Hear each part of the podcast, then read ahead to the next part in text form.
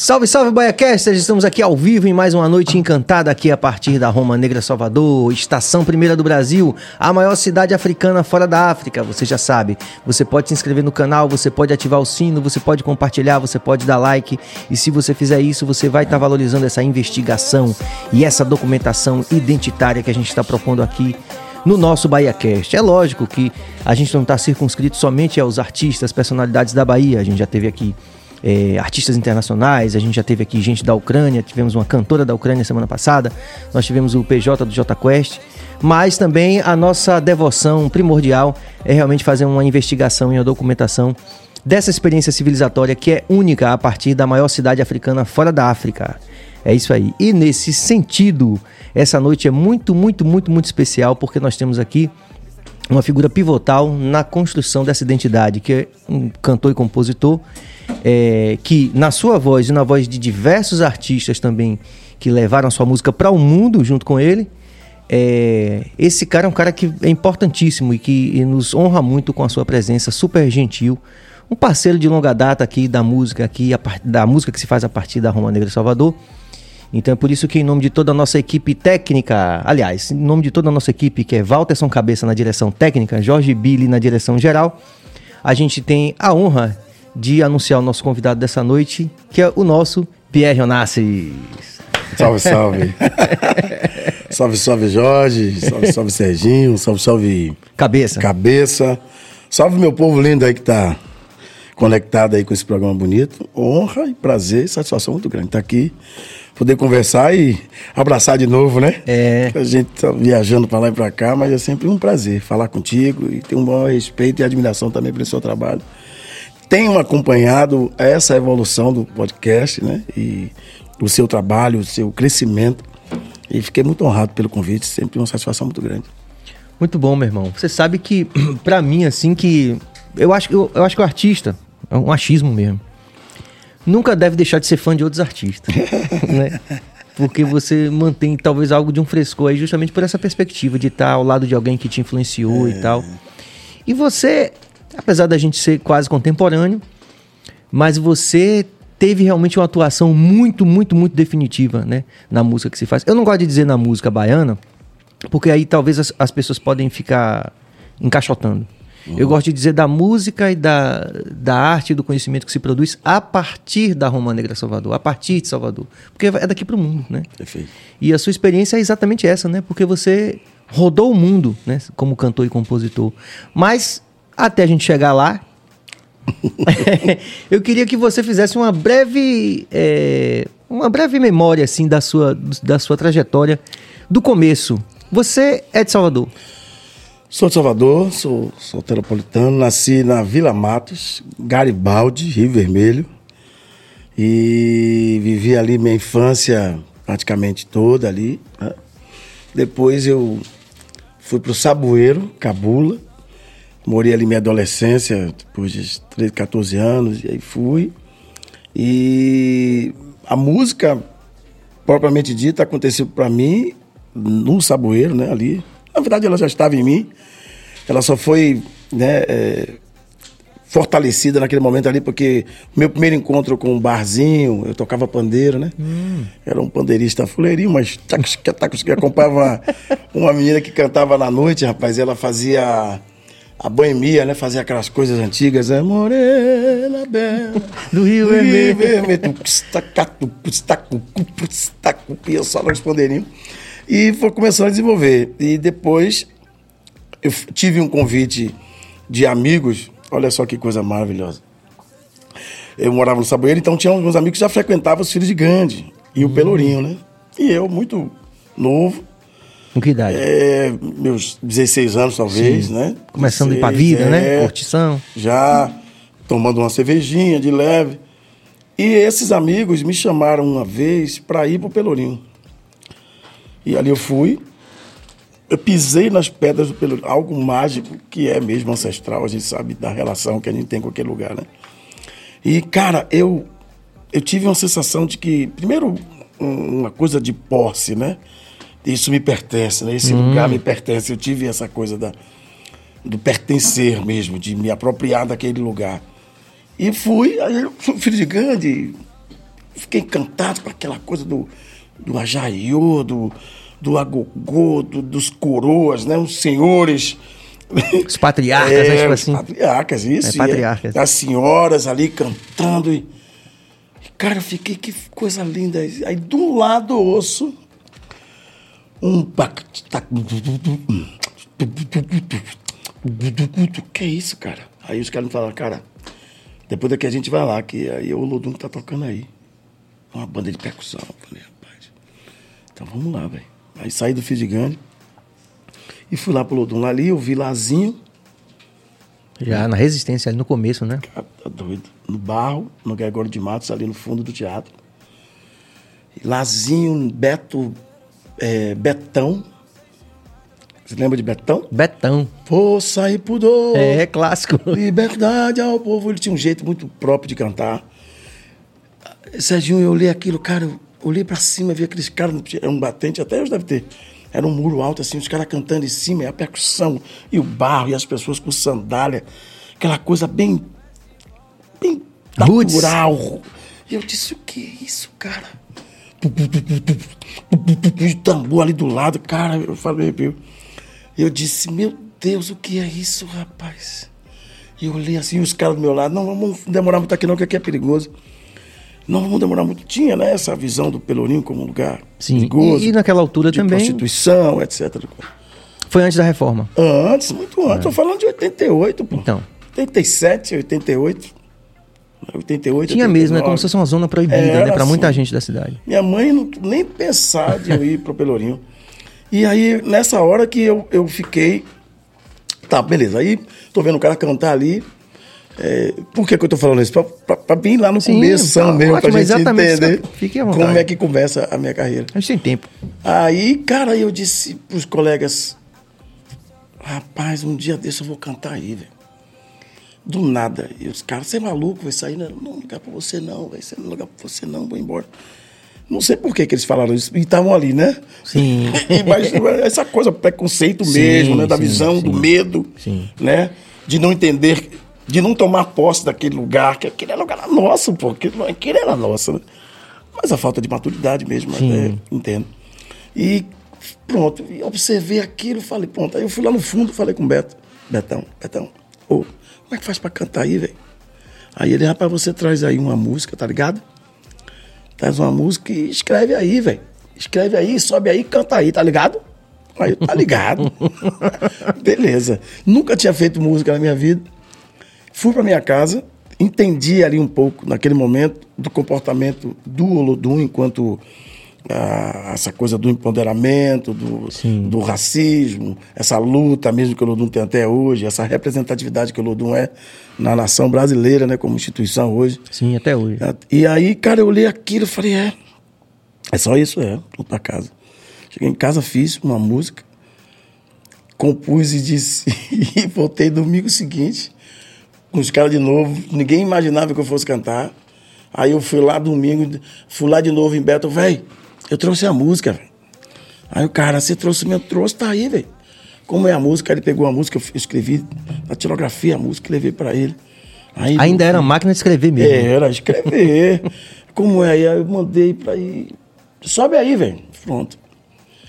Saí de fininho com os caras, subi. Quando ele anunciou, chamar aqui menino Pierre Ronaz pra cantar a canção Sou Reggae, Lodum Conscientização.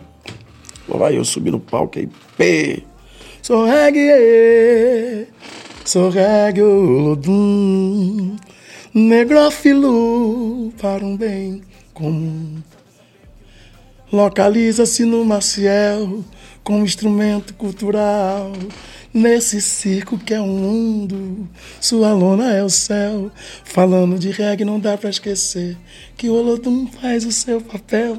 Falando, Caramba, falando com de reggae, 16 não dá anos. pra esquecer que o Olodum faz o seu papel. Caia, caia, Olodum na real. Instrumento cultural, a cara. Eu venho. e aí, Que bicho, massa. na primeira vez, o povo já cantando Caia, cola. Eu... e os caras lá embaixo. Serginho, os caras, sai daí, velho! Sai daí! Antes de cantar, você é maluco, velho! Sai! Eu nada, larguei o velho.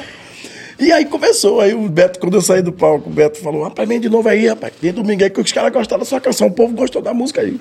E ali começa, então, Caramba. a minha carreira com a música, essa relação de amizade, amor, de carinho com a música, né? E entendo que não foi eu que a convidei, foi ela que me escolheu. Lá atrás ela já tinha me escolhido, eu quero você para me representar. E aí começa o PR Cantor e começa o PR Compositor, que logo em seguida participa do Festival do Femadum do Lodum, que até hoje é um- uma referência de, de, de festival que, que, diz- que aponta e que revela tantos artistas e compositores, né? de uma tamanha relevância esse festival, não é? Que acontece no mês de fevereiro em Salvador e gente do mundo inteiro vem. E ali eu ganho em segundo lugar no festival de, de música, com música poesia, e aí o Lodum me convida para participar Cantando. da ala de canto. É, eu, eu mesmo cantei a minha canção. E, Que já e- foi qual? Que foi essa canção. Essa daí. É, Sim. reggae, Sim. sou reggae. Ficou em segundo lugar. Ficou em segundo lugar no festival de poesia. É, festival de música, e a minha, parte, a minha música era poesia. Sim. E a partir daí o Lodum me observa e aí me convida para participar Hum. da ala de canto do Lodum. Tô falando de 88, 89. Caramba. E aí começa, aí começa. Né? E isso eu tava no exército, hein? Eu- Ah, no exército? É, eu servia a companhia de guarda e os caras no, no exército me chamavam de Madagascar. Onassis Madagascar, porque era, eu só puxava as músicas na frente. né? Eu sabia que os caras saíam correndo. né? Na Sim, rua, eu- eu saía, "Ê, sacala mais. E, ah, só cantava a música do Lodum. Eu falei, farol. E o sargento não implicava, não? Nada, eles queriam, eles gostavam, pô. Ah, que animava a turma. Na época, esse, esse movimento do Lodum, cara, foi uma coisa tão impressionante, porque as pessoas tinham prazer de, no fundo do ônibus, tocar e fazer aquele barulho, aquele, pegava naquela plate de alumínio que ficava na. E o, e o, e o vidro era um bumbo. E os motoristas ficavam retados de madrugada, porque quando saía dos ensaios era esse som. E era um movimento, foi um movimento, e é um movimento natural, né? E, e, e- e eu saía do Lodum, e aí as pessoas começaram a ter referência, lá perto do Lodum, lá perto do Lodum, sabe? Eu falei assim, no do quartel, né? Sim. E, e- e lá dentro do quartel, os amigos que já frequentavam, os soldados amigos, frequentavam os ensaios do Lodum. Ah, sim. frequentavam os ensaios do Muzenza, do Ileaê, do Malê de Balê, dos Filhos de Gandhi, do, do Araqueto, lá em Piripiri. Sim. Então esse movimento era muito bairro, pô. Então todo mundo se encontrava e, e os soldados que estavam ali também eram amigos que já. Sim. Então eles, alguns me viam no ensaio do Lodum.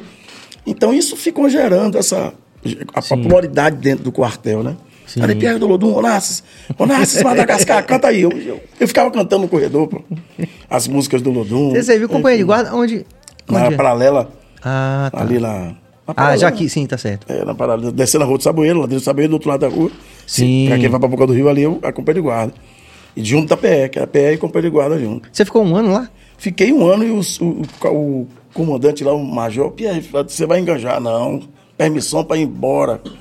A música que você já- ficasse. que era, porque eu, eu era comportadinho. Mas eu era, nunca fui de farra, de bagunça, não tive nenhuma punição. E tinha uma, talvez uma carreira promissora, promissora Sim. assim, como hum, ia fazer concurso, né? Sim. Pra sargento, enfim. Mas, cara, não, a música já, Já tava, tava- na veia me chamando, sai, sai que eu quero você aqui. Olha o que aconteceu depois, tanta coisa boa. Aí desse segundo, desse segundo lugar no, no Femadum, Aí eu fui pro Lodum. já, Já. dá lá na ala de cantores. É, tem uma coisa bem engraçada e que talvez fosse um, um, um, um, um fato que talvez para eu desistir de cantar, que foi ah, já no Ludum, o João Jorge. A gente foi fazer um show no Aeroanta, não sei se você se Sim, lembra, que velho, era um lugar político, né? As pessoas, né? enfim, de conceito, esquerda, as pessoas. É, eu fui cantar com o Lodum. O Lodum foi fazer um show lá no Aeroanta. Chegando aí no Lodum, ainda começando, né? Mas já era uma referênciazinha. Já, Neguinho do Samba já, já era Neguinho do Samba, já era o criador do samba reggae ali, já tinha nascido samba reggae. E aí eu fui fazer um show no Oranta. E quando cheguei lá no Oranta, eu cantei aí, tô vendo lá o João Jorge, lá no fundo do João Jorge, nervoso. Não, não, não, não, não, não é isso, não, não. E eu cantando, mas assim, olhando pra ele, ele tá no camarim, eu, o que que tá acontecendo, cara? o que, que eu tô fazendo? E ele olha, não, não, não, não é isso não, não é isso não. Aí tô vendo o Nego, Nego, José Carlos, Sim. que também foi diretor do Ludum. Ele me chama assim no palco, vem cá, vem, vem cá, vem. Aí eu saí do palco. O Ludum tinha três, quatro cantores, cinco cantores, Ladinho já cantava Germano, final do Germano. E aí me chamou no fundo do palco e falou, cara, Pierre, você tem que sair do palco. O que foi que houve? Aí não dá pra você cantar mais, velho. O que foi que houve? Tá muito desafinado, velho. Você tá muito desafinado, pô. Você não, não, não, não, é isso não.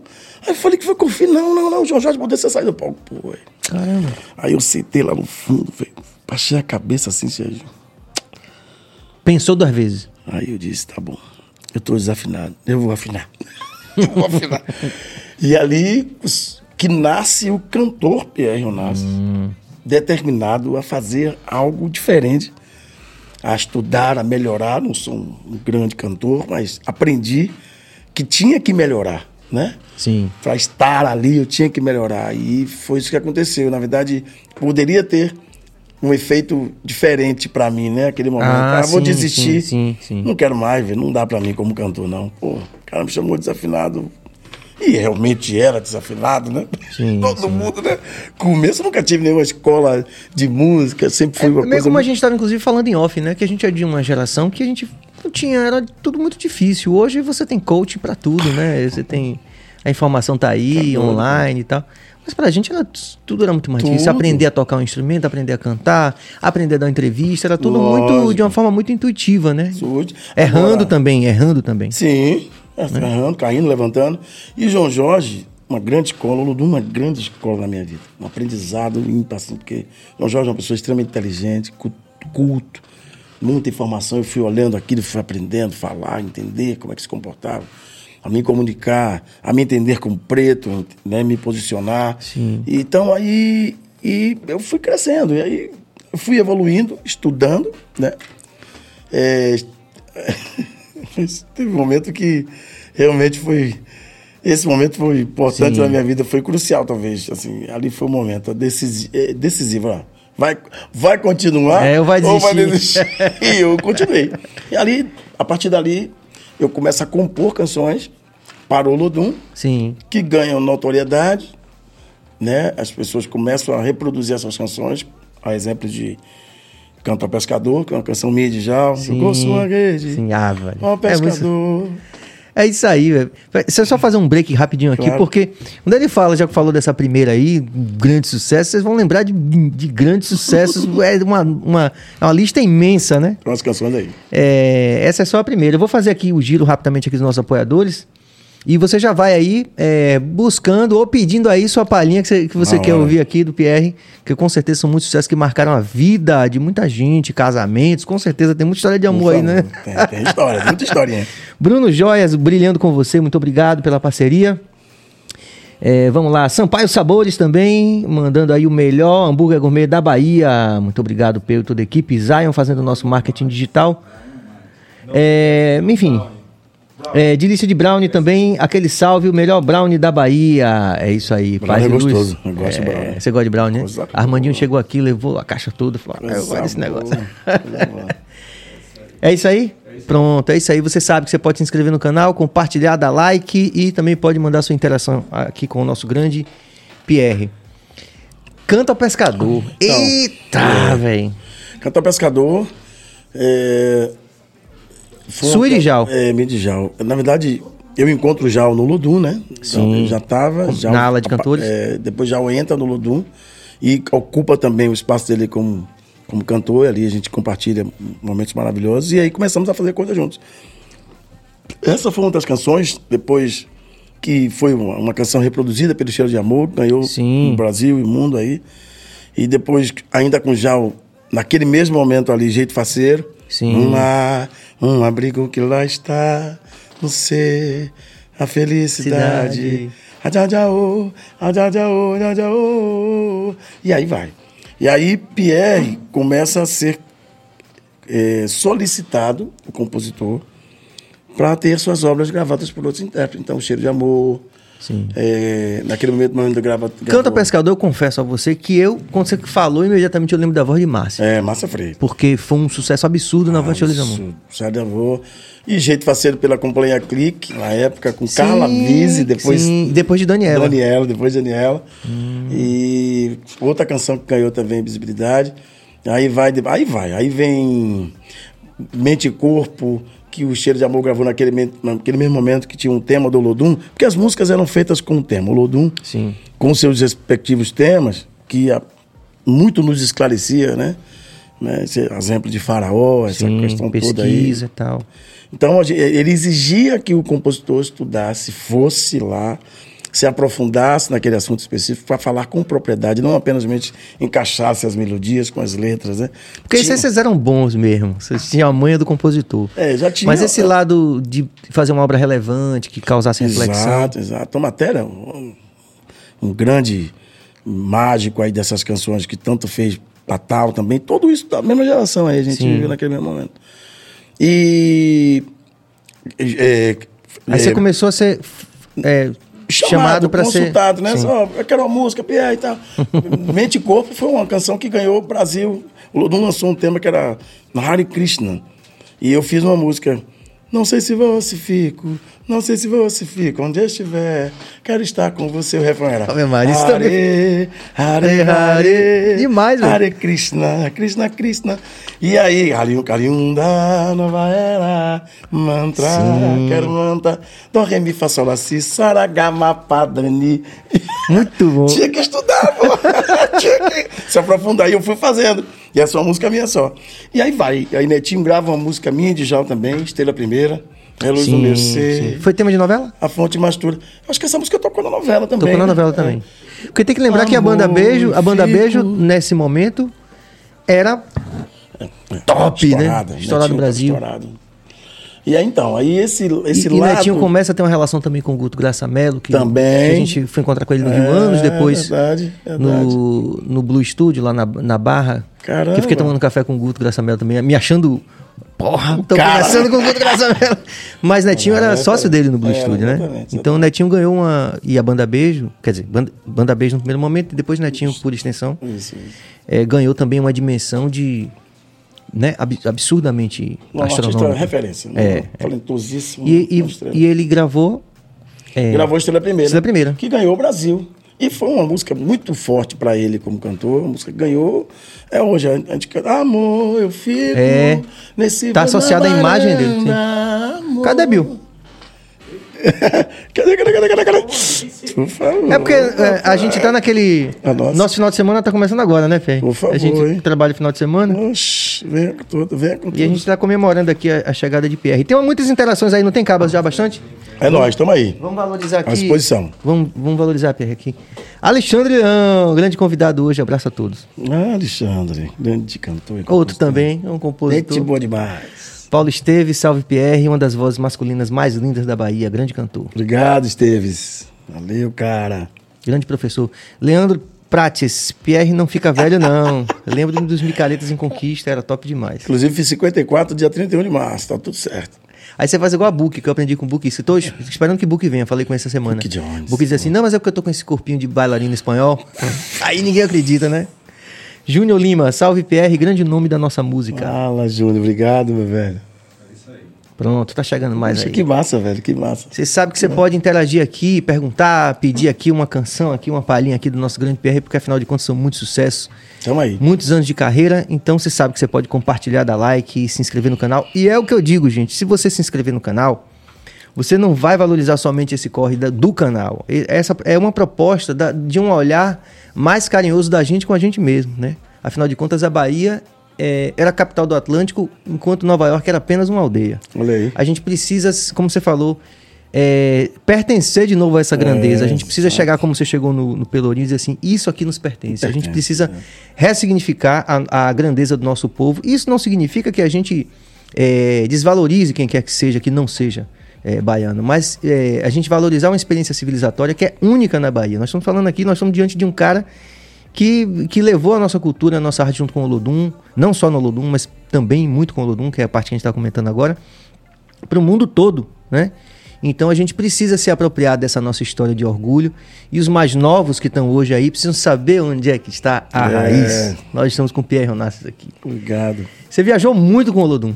Cara, viajei. Foram nove Viajei Nove anos. Nove de muita satisfação, aprendizado, de experiências maravilhosas, de amizades, né? De... Você estava na gig lá do, do Paul Simon, daquele, daquela Não, então.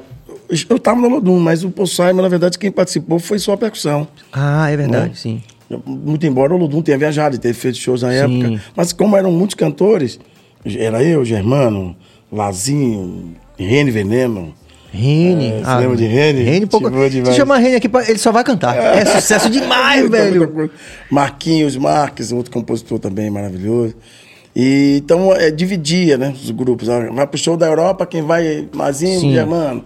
Aí ficava uma banda aqui para fazer os shows do, do Brasil. Então, esse, esse- Era uma agenda desse tamanho. E na época do Paul Simon, é, basicamente foi a percussão que foi utilizada.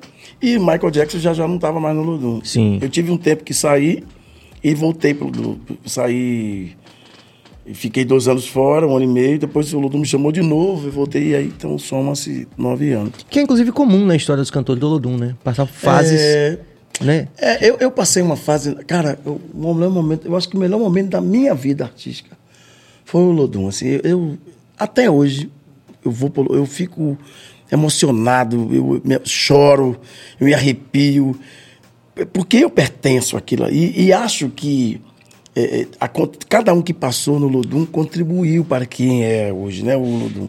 Todo mundo teve sua parceira contribuiu com o Jal, eu, Sim. Matéria, todos os artistas, esse. Mas, cara, eu, eu sou tão apaixonado. Eu não sei, não era nem para eu ter saído do Lodum na minha vida. assim. A grosso modo, assim. Sim, entendi. Claro que eu vivi várias experiências, foi ótimo. Mas será que realmente. Porque era, é, é- hoje é tão real. Eu me sinto tão cantor do Lodum Sim. como lá atrás. E acho interessante, eu, assim, fazendo o coro que você tá falando, eu acho o seguinte, que quando a gente olha, eu falo pra todo mundo assim, principalmente os mais novos, né? Tenho preocupação sempre de, de falar pros mais novos isso, né? Que, pô, estamos aí conquistando espaço de empoderamento, né? As mulheres negras e tal, e tudo. Coisas que, perspectivas que não eram tão claras na nossa época. E eu sempre falo disso, gente, Paul Simon, que colou na, na gig, velho. Porra, Michael Jackson veio pra cá, velho. É verdade. Nós estamos falando, nós estamos falando de um artista de pop de todos os tempos. O cara veio aqui, velho. O cara veio doido, beber na tá fonte. doido, pô. então, eu acho que o símbolo, esse símbolo de, de, de grandeza, de autoestima, né? De identidade, que é o Olodum, é algo realmente. Não. Talvez a rapaziada. Não que não tenha sido valorizado, eu acho que é bastante valorizado, mas eu creio que a gente ainda vai ter muito, muitas, muitos desdobramentos dessa grandeza que o Olodum. Você vai, olha, se você olhar quanto o Lodum influenciou, cara, as pessoas, a relevância que o. Inclusive, queria que você comentasse, é, desculpe minha ansiedade, mas a gente tá aqui, né? Sim. Um bate-papo tomando uma cervejinha. É, o- todos esses blocos, né? O Olodum, o Ilê, fazem parte de, um- de, um, de um momento pivotal na história do- da música baiana, que é a reafricanização do Carnaval de Salvador. É. Você falou essa coisa de você, do Olodum, ensinar você a se ver como um homem preto. Sim, sim. Conte um pouco dessa, dessa, dessa, da sua perspectiva nesse processo da reafricanização do Carnaval de Salvador. Então, é, esse período de. do começo, essas, essas coisas. Hã? Mais um break aí? Mais no mic, mais no mic. Ah, mais um mic. Pensei que fosse mais um break. então, é, deixa eu levantar aqui um pouco pra ficar mais aí, garota. Aqui ao vivo é assim, aí. Tá de boa? Ah, Você que manda, velho. Competentíssimo cabeça. Sutil como hipopótamo. Bota aí, bota aí, bota aí. O... Então, essas coisas ainda não estavam tão claras né, nas nossas cabeças por conta da própria imaturidade, da falta de conhecimento né, mesmo, cultural, de, de intelectual. Então, essas coisas foram cada vez mais ficando claras para a gente, a gente foi amadurecendo e se colocando, né? E se colocando no lugar de respeito, né? Não apenas uma banda que ia tocar, mas era um preto que chegou, como qualquer um pode chegar e, che- e respeite quem, Sim. aonde a gente chegou. Mas, é, então, essa propriedade a gente ainda não tinha. Talvez João Jorge, com a sua maturidade, inteligência experiência, já tivesse isso. Mas nós, cantores, precisávamos absorver isso. E eu acho que o tempo foi passando E nós fomos entendendo isso, né? Gradativamente, por exemplo. Então, assim, é, ver um bloco como o Lodum sendo tão. É, em alguns momentos, não só o Lodum, o Ilê, o Muzenzo, o Araqueto, o Malê, e a gente foi vendo, né? Por que só madrugada? Por que só três horas da manhã?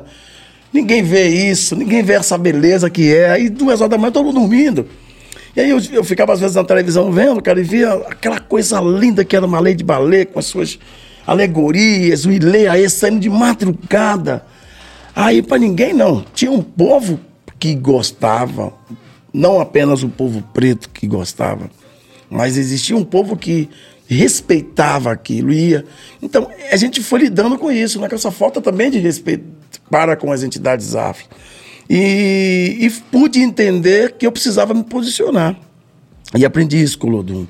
É, porém, é uma coisa que a gente vê nos tempos de hoje, é mesmo, mas não mudou, Sim, né? Não mudou tanto. Não mudou. Cara, em relação a essa coisa do, dos horários, do horário no cortejo. É, então, assim, mas eu sei da, da importância que é, eu sei da importância da minha música. Eu sei da importância das minhas composições. Eu sei do quanto é importante é, ter o Ludum, ter o Iliaí, ter o Buzenza, ter o Malê de Balê. O quanto é, é, é, gratificante falar dessas entidades, entender que elas me representam e que eu falo para qualquer lugar do mundo e canto com propriedade, e canto com satisfação. Quero ver você, Iliaí, passar. Quando você canta isso, cara, é, é isso aqui, receba nos peitos aí, tá tudo certo, entendeu? Esse receba, inclusive, do, do, do, do de Kijing, a gente já falava, né? Isso. A gente já falava, né? Receba, E... Parabéns pra ele aí que tem esse momento fantástico aí, mas é, uma, sou... é uma coisa de afirmação, né? É, receba, cara, né? Eu, eu, é. sou, eu sou apaixonado demais. Eu faço música, é, Serginho, com percussão. Eu não toco instrumento eu tenho uma pequena aproximação com o violão, com pequenos acordes, que se você me perguntar quais são os nomes, eu digo que eu não sei. Mas eu aprendi a fazer alguns pequenos acordes. Alguns desses me auxiliam hoje para fazer algumas Sim. canções. Mas toda a minha vida de compositor, nunca toquei nada. Essas harmonias todas foram intuitivas, as melodias chegaram, foi mandada lá do céu. E E, e, e, aí quando eu vejo, quando eu vejo essas músicas todas sendo cantadas até hoje, uma vez eu fui levar uma música cheira de amor, Lero Lero. Não venha me dizer que o que aconteceu entre nós foi chuva de verão. Já diz o ditado, quem cala consente, eu não vou desistir, você nasceu pra mim. Viu, pulou muito aí essa. aí tinha uma parte que fala, mexe, meu amor, flor do pecado, mudava, parecia que modulava, sim, né? Sim. Não lá por ti. Se achas que amar não vale a pena, se entrega mais pequena, vou lhe mostrar. Pode cantar, Deixa o lero, lero, vem pra cá, meu bem. Aqui nessa folia só entra quem tem paixão, calor, sedução. Pra cantar, sentir emoção. Uma outra que eu fiz pro, pro Terra Samba. Está chegando a hora, é hora de partir. Me dá uma dor no peito, ter que ir embora. Parece que foi feita Sim. numa condução harmônica. Sim. E nunca tinha. Então, tem que, tem, que, tem que entender que essas coisas são de verdade. Não é mentira. Eu, eu acho assim, eu acho assim, Pierre, a gente hoje, no mundo todo, ocidental inclusive, já existe uma atenção maior com essa coisa do notório saber. Porque às vezes, por exemplo, a gente teve agora, por exemplo, é, que achei fantástico, o DJ Branco foi é, agraciado com a, com o título de doutor honoris causa, Negra Joe também. Negra Joe. Ah, é, é verdade, é. é. verdade. Então, assim, já existe. É verdade. Estamos caminhando em alguns. Dá uma certa é esperança. Outra, é, Porque o que, que acontece? A gente, evolução, tem, né? a gente tem uma, uma, uma consciência maior de perceber esse valor do intuitivo. Né? Por exemplo, você está falando, eu estou me lembrando de B.B. King. É a mesma diáspora negra, né? Olha aí, olha aí. O B.B. King não sabia acorde. E aí? né? Tanto que ele foi, disse que foi gravar com o YouTube, aí os caras falaram assim, não, sabe porque o, o só sabe dois acordes? Não, o Bibi não sabe, deixa que ele, o cara dá os acordes. Antônio Mário Silva, é o seu talento, Pierre. Valeu, Antônio. Tamo é. junto, meu velho. Mas assim, o, o BB King não sabia, cara. Armandinho aqui, ele falou, ele teve aqui, ele falou da- que o conhecimento dele é muito intuitivo.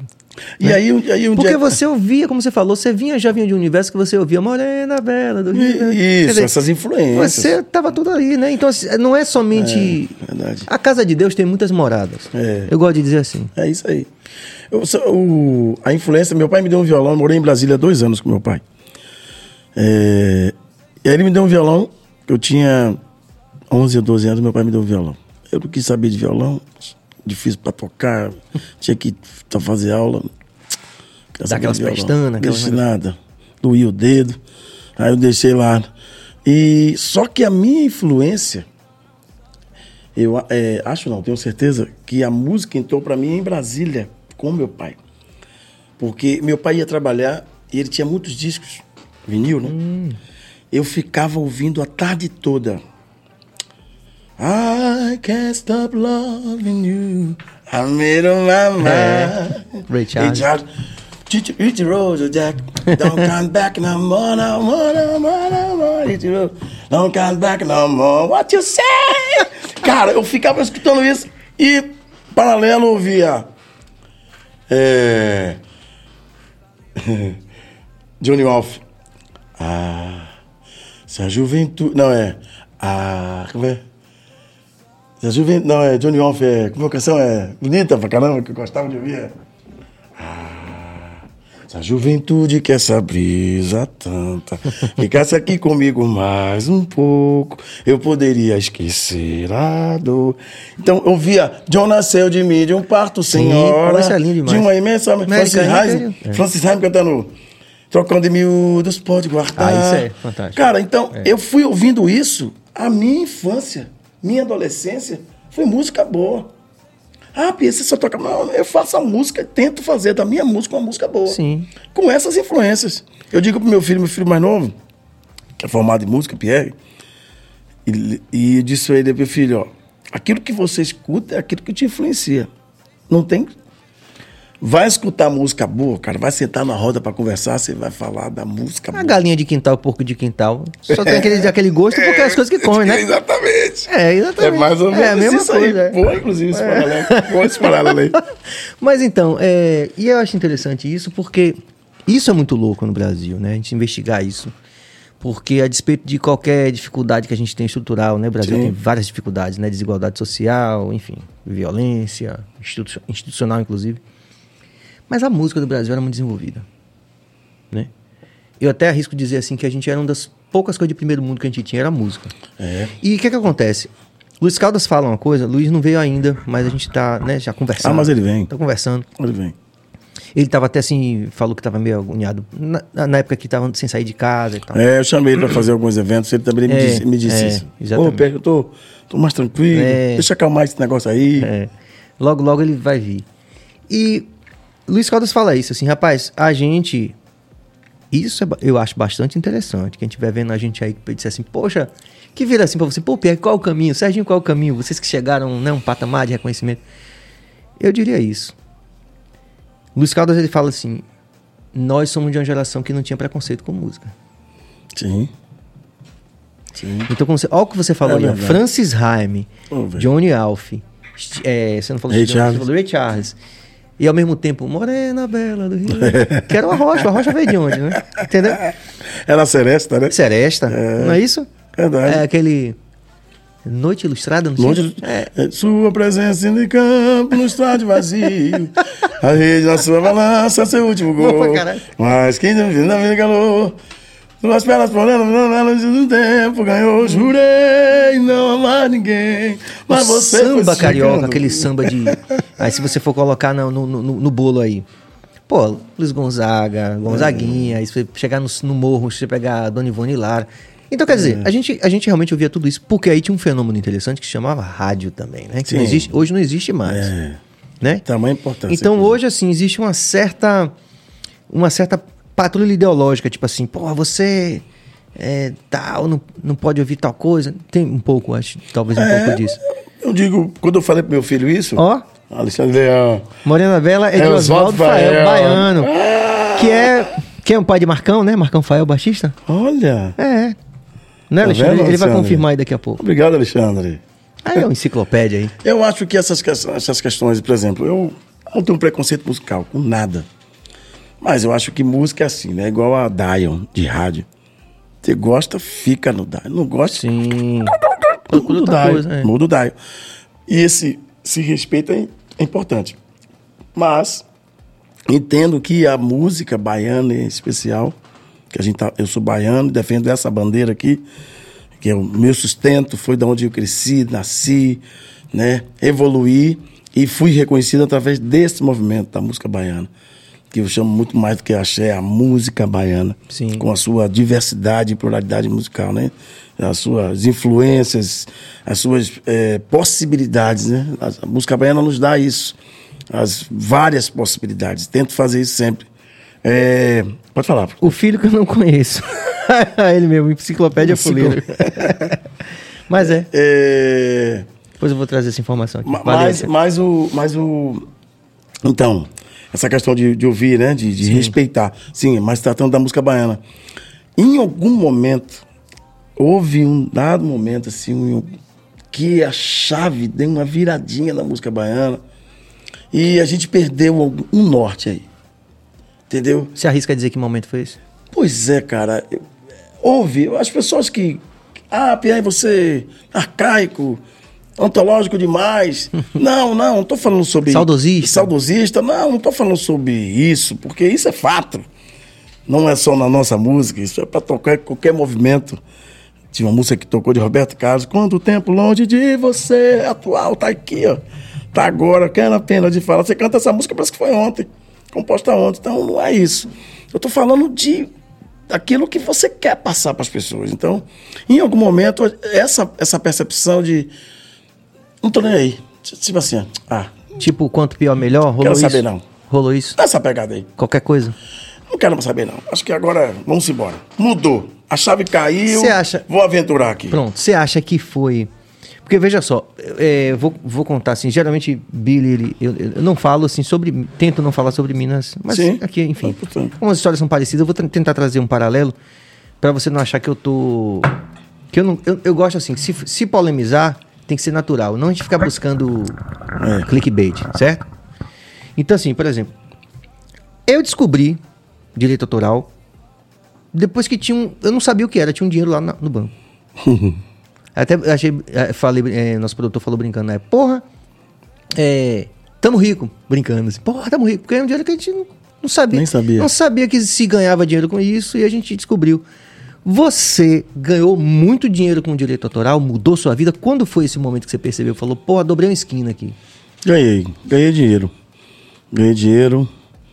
Construí minha vida com composição, com a música. E mais em especial como compositor, né? Porque eu tive momentos importantes, emblemáticos da música. As minhas canções, ela, elas se eternizaram. Por exemplo, Bel nunca vai subir num palco sem cantar cara caramba, cara, cara, ô. Cara, caramba, cara, cheiro de amor. Não vai subir nunca no palco sem cantar. Vai sacudir, vai abalar. Quando meu amor. Ou Lero Lero. Sim. Ou Canta o Pescador, jogou sua rede. Então, eu vivi um momento da música baiana, eu, graças a Deus, vivi isso.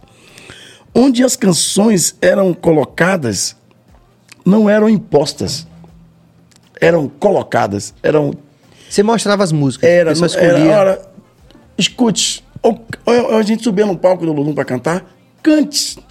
A gente não tinha preocupação de aquela canção ser replicada logo em seguida.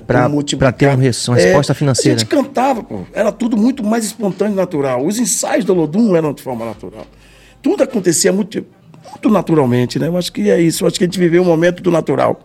E depois ficou Muito comercial. ficou extremamente comercial e deixou de ter o natural. Vou dar um exemplo para você aqui, aqui, por exemplo. Fica à vontade. Eu fui uma certa vez para um, um empresário baiano e levei uma música para ele. E a música dizia. "Na, na, na, maraca, lá no tamborim. É. Na, na, na, na, na, na, na, A gogô e jexá. Assim, a gogô, lá no tom da maraca. Aí ele falou, pô, Pierre, música é legal. Mas vamos tirar maraca, tamborim, timbal. Porque um- tenta misturar alguma coisa aí com o que tá rolando agora aí, com o que tá rolando agora aí. Aí, ou seja, eu tô falando da influência do sertanejo, nada sim, contra. Sim. Acho que o movimento que chega diversificando, né? Somando, multiplicando na música brasileira. A música sertaneja ela chega para isso. E organizadamente, diga de passagem, né? E eu tô aí são falando- outros 500, né? é, a aí gente eu- pode também falar é, sobre outro, isso. é, o buraco é mais embaixo. Aí eu tô falando sobre percepção, sobre sensibilidade. Eu estava conversando com um empresário que ganhou dinheiro com a música baiana, que é empresário, conhecido ainda por conta desta música, por conta desse cachixi, desse tambor, desse atabaque, desse tamborim. E o cara desconhece tudo isso e se rende, se vende ao atual, sem entender que pode se colocar o atual, sem perder a sua essência de verdade. Então, em algum momento, a gente perdeu a nossa essência. E aí, quando se perde a essência, amigo, você se rende. A mãe dizia, abaixou demais, mostrou a calcinha. Então, é, então a gente se abaixa. Deixamos de ser os protagonistas para ser os coadjuvantes da história. A música baiana é isso. Em algum momento a gente perdeu o protagonismo.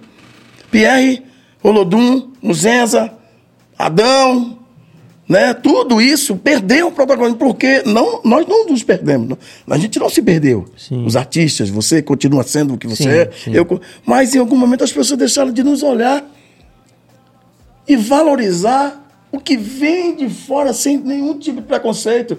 Mas respeita aí, pô. Respeita aí. Eu vou colocar você para cantar. Você vai fazer uma participação, viu? Pronto. Mas o show é meu. O show é meu, tá? Então você vem fazer uma participação especial. No ano seguinte, Já tinha tomado. a- É mais ou menos isso que aconteceu com a música Entendi. baiana. Se, se você olhar os últimos anos, o que aconteceu nos trio elétricos, assim, nas coisas todas que vieram, talentosos, todos os artistas que vieram, mas eu não estou falando sobre isso. Eu estou falando sobre se posicionar. Aí, perdemos, perdemos força nesses últimos anos. A música baiana. Ah, quem, eu vou para os lugares, a pessoa. E a música baiana está acabando, né? Rapaz, está fraco. Aí você precisa escutar isso. E aí, quando você vai cantar, que você sobe no palco e canta, ele chora. O cara chora. Aquele cara que falou isso pra você. Chora. Ah, rapaz, essas canções. Ah, que tempo maravilhoso. Então, esse mesmo cara que se emociona é o cara que diz: rapaz, a música tá fraca, né? Acabou a música baiana, né? Então, há esse paradoxo aí, cara, que a gente precisa quebrar e, e se fortalecer. O que tá. Eu acho que o que falta na gente é é relacionamento. Eu acho que a gente pode mudar esse quadro aí. Renovar não significa. é, Esquecer o que passou, pô, né? Não posso, não posso. Os valores, né? Posso, não posso apagar lá atrás. Não posso, cara. Eu não posso apagar o Bom Balanço, por exemplo, que foi uma parte da minha vida importantíssima. Quem é que balança o Brasil? É o balanço que balança. A Juliana não quer sambar. Samba Juliana. Eu não posso apagar. Já pintou verão, não é minha, não, mas é uma canção que marcou. De amor no coração. A festa vai começar. Eu não posso apagar, essas coisas me emocionam. Eu não posso apagar. Ô, Rosa, ô, Rosa. Lô, não posso. Eu vou trazer isso aqui, ó. Vou fazer coisas novas, vou reinventar, mas trago comigo essa essência como um combustível. Como um combustível sem mistura, saca? Não é, não é combustível de terceira que o carro fala, pá, pá, pá, pá, não. É um combustível puro. Aí, Bill. Você que tá botando álcool, Misturado aí. álcool no BMW, Bill? Porra, francamente. Agora eu boto um negócio de verdade aí. É, Pierre, é, Rosa, que você cantou um pedaço agora. Rosa. Rosa, canção. Foi gra gravado originalmente pelo Lodum Sim. e também por Daniela, salvo engano. Daniela, Ivete, que gravou também, gravou no disco. Uma música de, de tamanha importância na minha carreira, como cantor e compositor. Duas coisas, né? Rosa, ela, ela aparece na cena do Lodum como o romantismo, né? Que o Lodum até então não tinha revelado, né? Sim. Que as, as, eu falei de, de- de possibilidades. O samba reggae e as suas possibilidades. O Nego do Samba, o grande criador disso tudo aí, que nos deu essa, essa liberdade né, de criar dentro do samba reggae. Mas já tinha música romântica antes de Rosa? Não, dentro do Olodum, Não. dentro do Olodum, não. Não? Dentro do pri- eh, Rosa veio antes de Deus do Amor. Hum. Deus do Amor veio depois, com a música de Walter e a Dailton. Sim. Ela sai depois. Então ela Vem meu amor. abriu porteira. Vem meu amor, vem depois. Rosa, a primeira canção romântica. No mesmo disco de Rosa, se não me engano, tem a, a música de Marquinhos, que fala. É, é, é um shot que ele fez, Marquinhos Marques. É, é, poxa, cara. Enfim, é um forró que, que fala de, de, de amor. Mas Rosa, ela, ela veio para revolucionar, para dar esse, esse toque romantismo, né? Do, do Ludum. E eu fico muito feliz, porque onde eu passo, Sérgio, Vem logo a lembrança. cara, as pessoas se emocionam e tem sempre alguma coisa ligada à canção. Eu entrei no, no casamento, eu casei com essa canção, Pierre. Eu conheci minha esposa. É massa esses relatos, É, isso é lindo demais, cara. Que obrigado por essa música, obrigado por essa canção. Aí eu vi, meu Deus, cara, como essa música é importante. Olha lá, canção- algumas interações aí que tem a ver com esse assunto. Princiado me pergunta: Rosa vem antes de requebra? Rosa vem antes de Requebra. Na verdade, elas vieram paralelas. é, O disco de Rosa é o mesmo disco de Requebra. Hum. Né? Se eu não me engano, é o mesmo, é o mesmo disco. Então ela veio no mesmo momento. Foram dois ECAD. Coisa boa. Teve outra, Cabas. teve teve um negócio de Requebra. Da Também. música de Rosa. Olha lá. Antônio, Rosa. Antônio Mário é Silva. Rosa é um marco na verdade. história do Ludum. É, na minha também, Mário. Música que muito importante, muito importante. Eu vejo o respeito que as pessoas têm com essa música quando se canta. A, Foi um marco mesmo. E as- é, há, um- há um desejo de interpretar a canção como ela é, entende? Eu vejo as pessoas que não, re- inventar na música, entende? Sim. Eu quero cantar essa música do jeito que ela é, né? Não tem, não tem releitura, não tem nada. Eu quero, eu quero ela assim, na essência, né? Então, fico muito agradecido por- pela pela receptividade, dessa- receptividade dessa canção, o que me muito é, e, e a partir de Rosa, na verdade, desenvolve o, o compositor romântico também, Pierre, né? Sim. Quando eu, quando eu, eu componho um, Não venha me dizer que o que aconteceu entre nós foi chuva de verão. Destravou Ah, ali, tá- destravou um pouco essa coisa, porque a gente que vem do, do universo do engajamento, né, da consciência crítica, Uhum. da consciência social tal, a gente, no, no, no reggae, no, no rock, no rap, meio que, meio não, acontece muito isso. Há uma, uma dificuldade de lidar com esse tema do, do amor romântico. É, homem, né? Principalmente, né? Falar de amor. Você, você, quando você escreveu ela, ela veio assim, ou você, se não, vou escrever sobre amor, Foi- era algo novo para você escrever sobre amor? sempre fui muito romântico. Eu sempre fui muito. Sempre fui muito romântico. Muito uns- dengoso, é, muito- É, eu acho que a palavra certa talvez seja essa, dengoso. É, dá, dá até pra fazer uma música dengoso. Pronto. E eu sempre fui muito assim. né? Sempre vi o, o, o amor, a relação, o beijo, o carinho. Eu sempre vi como algo especial. Eu choro assistindo filme romântico, me emociono na televisão, novela. Eu sou, sou bem assim. São desde lá de antes, né? Minha mãe também era muito assim. Então, eu acho que eu trago isso comigo. E Rosa, eu, e quando eu, quando eu canto uma canção como essa, né? não venha me dizer que. Eu acho que é isso. Eu acho que Tá em mim, cara. Eu não consigo explicar essa questão do romantismo. Eu só faço. Eu gosto de cantar, eu gosto de ver as pessoas se relacionando com a canção e sendo influenciado por ela para ter uma atitude, para né, Casar. pra falar, para casar, para dizer o quanto sente, o quanto ama Sim. aquela pessoa. E nós, na verdade, somos os estimuladores. Nós, como os cantores e compositores, nós temos essa responsabilidade, né? Estimular, levar as pessoas em lugares que elas ainda não foram. Eu costumo dizer que a nossa música e o artista, nós compositores, cantores, nós somos ponte, né? Porque ponte, contrário à muralha, que impede de passar e atravessar, a ponte, muito pelo contrário, ela é um caminho Para passar. de chegar a algum lugar. Então, quando você olha uma ponte, você vou chegar ali. Existe um lugar a ser Alcançado. visitado Sim. por aquele, pela ponte. Então, agora, o caminho é você que diz como é que você quer passar essa ponte. Então, eu acho que nós, através da canção, A gente consegue dar leveza a esse caminho, entendeu? A estimular as pessoas a caminhar, a levar as pessoas a lugares que não foram, a sentir sabores que ainda não sentiram, a presenciar coisas que ainda não, não presenciavam ou nunca imaginavam presenciar, ou ter, ou sentir, ou amar, ou qualquer coisa desse tipo. A música é ponte, cara. A música é, é lugar, é, é, é, é nasceram para levar a algum lugar, ou ficar e ser levado por ela a algum lugar, né? Porque ela tem esse poder, né, de, de levar. Sem dúvida. De, enfim, a arte, a eu arte sou apaixonado eu aprendi essa frase e digo direto. A arte é engrandecimento da mente humana. Tem um repertório ali, o que é que é aquilo? cara? Olha lá, ah, alguém mudou. Foi você que pegou? Alegria geral, rola rosa, rosa, requebra, tá vendo? A sétima música, requebra rosa no mesmo ano. Ah, a música que eu Ah, falei de. eu, aí é o encarte do. do... É, do disco olha lá, Germano. Cara, esse momento aí foi muito maravilhoso demais na minha. Tio Santana, você lembra o Tio Santana? Sim, grande Grande guitarrista. Grande Tio, um amigo, Meu amigo nosso. de Opílio Baixo. Olha o Pierre Onassi aqui embaixo. É... Ah, Pierre Onassi. E aí, Que cara. ano foi esse? Pô, 93, 94 aí. Hum. E a música que eu te falei, essa música aqui, Te Ama. Só você dizer, te amo, te amo. Só você dizer, eles levaram a lua para poder te encontrar. Marquinhos Marques.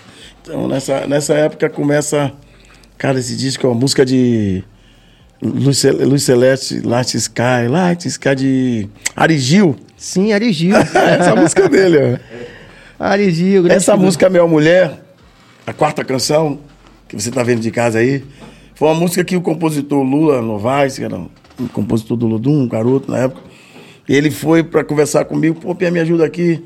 Aí eu ajudei, coloquei um refrão nessa música, que diz Amar, amar, amar, eu amarei. Ajudei, né? Sim, sim, E depois clássico. até. Ele falou, ah, você quer participar da música? Não, não, não. Outro clássico do Ludum. Ó, Sim. conta a música de amor de Eva. Me leva faz um dia que eu quero levantar o amor de Eva. Me encanta.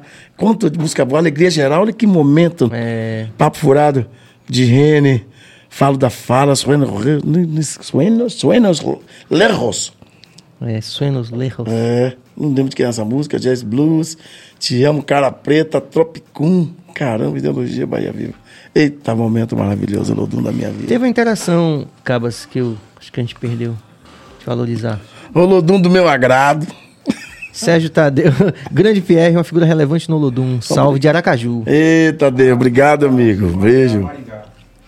Aí, Eliane Uemura, não sei se falei certo. Olá, querido, sou de Maringá, no Paraná e sou sua fã. Oi, Eliane. Um beijo. Obrigado. Alô, Maringá. Maringá, né? Oeste do, do Paraná. né? Paraná. É. Tá de...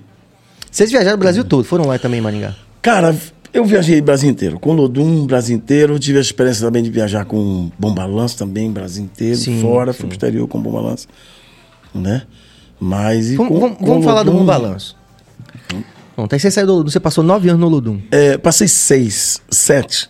Aí saio em 90. Saio em 96, mais ou menos, se não me engano. Faço dois anos no trabalho solo. Tive um contrato com a Continental. Sim. né? Fiquei dois anos. Depois o Ludum me convida de novo. Aí completou nove. Aí completei nove anos. E aí, foi quando, no- na- ao sair, já, já no finalzinho, eu senti a necessidade de dar uma, uma fugida. Foi quando eu criei o Bom Balanço. Sim. Né? Eu tinha um carro, botava os tambores em cima. E aí comecei a entrar com essa estanda do samba e ouvir mais as altas sambas, Sorriso Maroto, né? Eu gostava demais de Belo. E eu falei, cara, vou botar uma banda com essa influência, Sim. Né? E com um pouco do recôncavo da Bahia e conseguir criar uma ritmia diferenciada. O Balanço foi uma banda diferenciada dentro do cenário da música baiana, do samba. Tique Bom, Juliana, bate na palma pra saber que você tá aí. Bate Sim, na palma. clássico, Então eu né? misturava a percussão. Tique, tique, bom, tique, bom, tique, bom. Tique, tique, bom, tique, bom, tique. Tinha samba, tinha, tinha surdo, né? Com a influência do Lodum. E aí eu começo a, a fazer o ensaio do, do Bom Balanço dentro do Lodum. Pedi permissão ao João Jorge. E eu abria o ensaio do Bom Balanço, do Lé, grande compositor e, cantor que fazia comigo. E aí eu fui pedindo para ir abrir. A banda foi crescendo, abrindo show, abrindo show. Fiz um evento no Bate-Papo, era um. Cima do Bate-Papo na Orla? Bate-papo. Era um, era um barzinho ali, rapaz. É, perto daquele campo de futebol ali, na, de frente àquela lona, que hoje é. Poxa, rapaz, é, Catendeiro, não, sei lá. Ah, mas enfim. Era um barzinho e eu, eu, eu falei para os meninos: vamos começar aqui a tocar nesse barzinho com bom balanço. Não tinha ninguém. Vamos tocar aqui. Duas mesinhas lá, ouvindo bom balanço. Duas mesinhas. Na semana seguinte já tinha cinco mesinhas. Um mês o balotado, não tinha espaço para ninguém mais. Aí eu conheci André Simões, Sim, André. um André grande empresário. É, né, grande figura, né? Grande figura. E Grande And- tudo, né? André... e agora tá magrinho, né? É. Mas é. É uma grande tudo que eu falo assim, de, Ah, de, de grandioso. É atingimento. grande, é. sim, claro, claro. Porque também ele era gordinho, você lembra? É, é. Era forte. Também, era grande tudo também. E André era diretor da 104 FM, parece. Sim, A Tarde FM. 104 né? FM. É. E André vai no, no bate-papo e, e olha o Bom Balanço. Aí se apaixona e a gente cria esse namoro. E o Bom Balanço foi uma realidade. Então, uma banda que é uma referência até hoje. Eu canto Aí as músicas. foi pra uma gravadora, fez. É, aí nós gravamos um disco para Universal. Sim. Bom Balanço gravou um disco, dois discos. Fiquei seis anos no Bom Balanço. Seis anos que foram maravilhosos, cara, maravilhosos. Eu viajei o Brasil inteiro com o Bom Balanço. Fiz tanta coisa gostosa e um, um aprendizado um- até hoje. Eu tenho grandes, grandes amigos E ficaram também canções. imortalizadas, Com- como, como Juliana, Juliana. Tique Bom, Entre na Roda. Quem é que balança o Brasil? É, é, é, regravamos a música de Joana. Ontem eu te encontrei, você estava tão bonita. Parecia até que nada aconteceu. A música é Tô fazendo falta, tô fazendo falta. Uma grande canção. E Requebra, regravei Requebra com Bom Balanço Sim. de uma versão diferenciada lá, do samba. E o Bomba Balanço tinha um comportamento que, eu- como eu te falei, eu trazia as músicas de fora, cantava, eu cantava Exalta Samba, cantava, cantava o samba paulista, né? Sim. Fazia um pouco dessa e cantava Riachão, Sim, entendeu? Misturava isso com samba de roda, criou um, criou um estilo. Acho que Requebra, inclusive, foi talvez aí mais um momento é, divisor de águas, assim, né? Que, que, que gerou uma tendência aí para o que vem depois, assim. Não que não existisse o samba de roda antes, né? Ah, que existiam sim. as bandas. Mas começou a aparecer as bandas de pagode a partir do Requebra ali. Eu acho que a quebra foi deu start para Xande, Sim, Harmonia sim. do Samba, o Gera Samba, o Tuchan, Que era Gera Samba, sim. Eles já tinham esse movimento, assim, né? Hum. Me lembro que eu tocava no bar de Tisson. Se você se lembra Tisson. Ah, sim, claro. eu ia pro bar de Tisson comer mocotó, bicho. Eu trabalhava na Sandice, uma loja de Sandis, foi longe. Sandice. e eu já tô- eu tinha saído do exército, trabalhava na Sandice, estava no Ludum, e eu ia dar canja lá em Tisson, porque o, o Ludum tinha uma relação muito forte com o Tisson. Sim. Bahia, né? Jogador, tudo, enfim. E ele patrocinava, era, eu acho que Tisson chegou a ser talvez um dos diretores do Ludum. E o Gera Samba já fazia esse samba lá. E, mas Requebra, Gangue do Samba, Sim. Patrulha do... Deu, deu uma dimensão. E, sobretudo, no comportamental, né? Essa Sim. questão do, do pudor, né? Assim, das pessoas, do, do cara deixar, ó, pô, desmistificou, né? O cara não queria, não dançava, Sim, a coisa sim, mais de sim. mulher, e o homem começou a descer e quebrar. É verdade, e verdade. quebrou esse, esse paradigma. Assim, o, o Xande é um Sim. exemplo disso. E aí vieram outros, aí vem Parangolé, vieram essas bandas. Mas eu acho que a música Requebra realmente teve uma influência muito grande. Lucas Miguel, não sei se está. Se tá... Fala, Pierre, você ficou ou é rico? Um abraço, fera, um dos melhores que nós temos. Obrigado, Lucas. Ó, eu, eu poderia ser, né? né? Assim, sou hipócrita para dizer que não ganhei dinheiro, ganhei, né?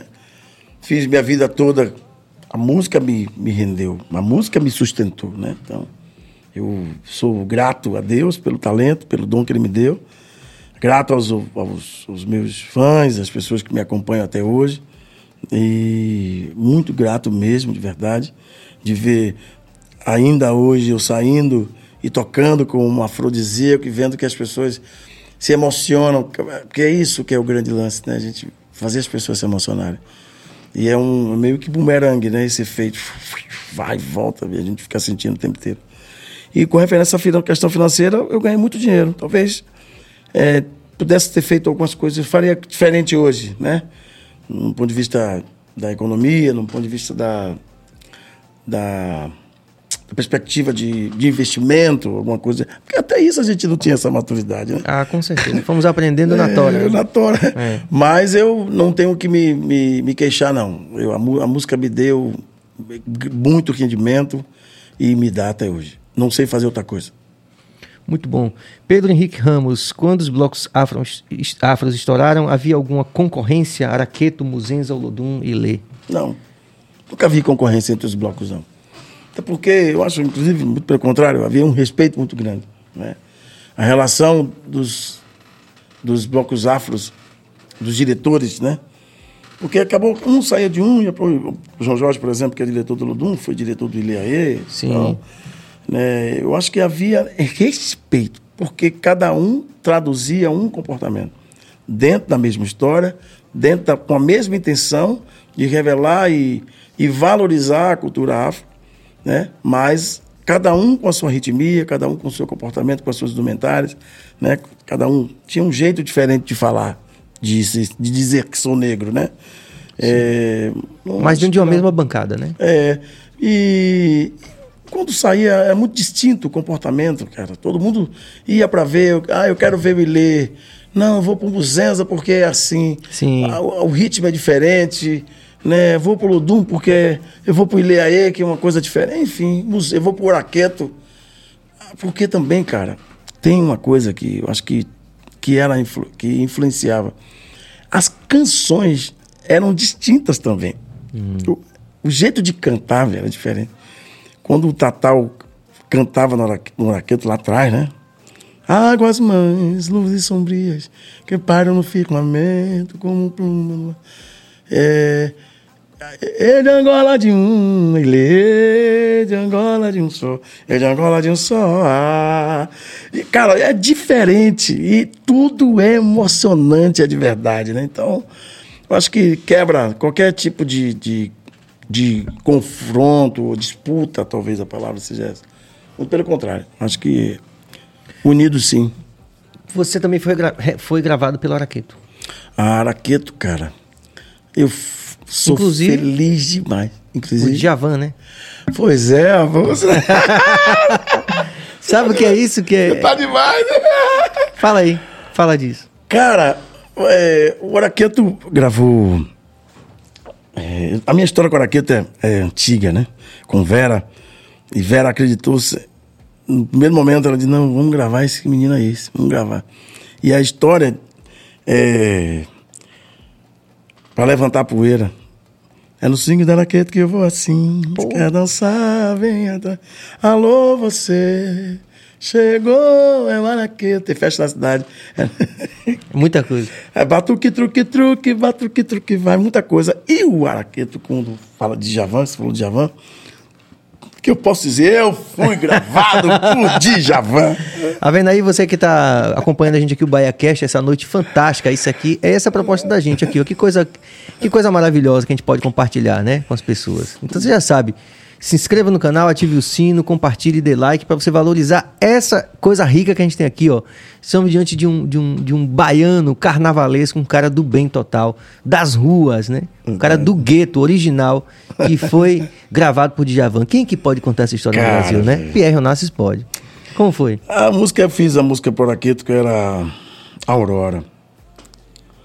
Aurora, Aurora, meu amor, agora Tô feliz porque você chegou na hora. O meu coração quer liberdade, eu vou espalhar amor pela cidade. Aí, Vera me ligou dizendo: Pierre, eu tenho uma novidade para te dizer. Aí eu, o que foi que aconteceu? Você tá, você tá sentado aí, sente aí. e ela me disse: olha, Djavan escolheu esta canção para gravar. Tinha um repertório. Eu imagino que ela deve ter apresentado outras canções. Mas ele falou: Eu quero essa canção aqui, vou gravar essa canção. Cara, quando eu vi. Então você que está na internet aí, ó. Não, Vasco Leadé, não, da música é Aurora. E eu fiquei tão emocionado, cara, que eu não conseguia nem. Não é possível, Vera. É verdade, é. Pode ficar tranquilo aí que Djavan vai cantar a canção. Então, um dos maiores cantores e compositores do mundo. Do mundo. Djavan, uma referência. Eu choro ouvindo Djavan, cara. Eu me emociono ouvindo Djavan, as canções, o jeito de cantar. Tem uma canção de Djavan que chama Ferrugem. Mera luz que invade a tarde em cinzento e algumas folhas deitam sobre a estrada.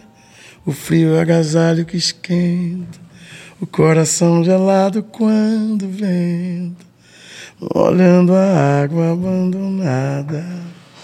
E no mistério solitário da penugem vês a chuva correndo parada.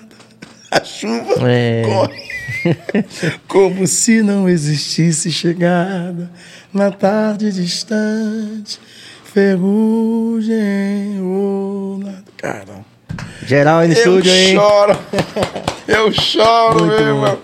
Então, é um, um marco na minha carreira como compositor de ter um registro de uma voz de tamanha relevância, um talento com obra de Perronassi. Então, É. motivo de alegria e de felicidade. Que bênção, né? Demais. Muitas tá bênçãos, doido. né? Tá doido. É Deus puro.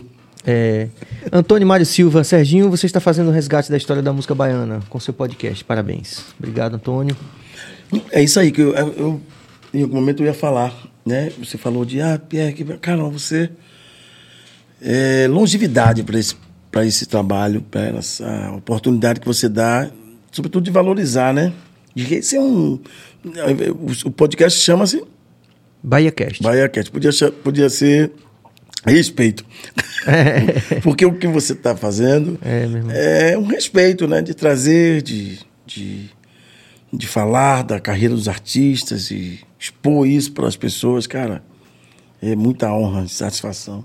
Me dá um combustível para continuar a cantar e cantar e fazer canções e multiplicar a minha alegria, dividir com você de casa.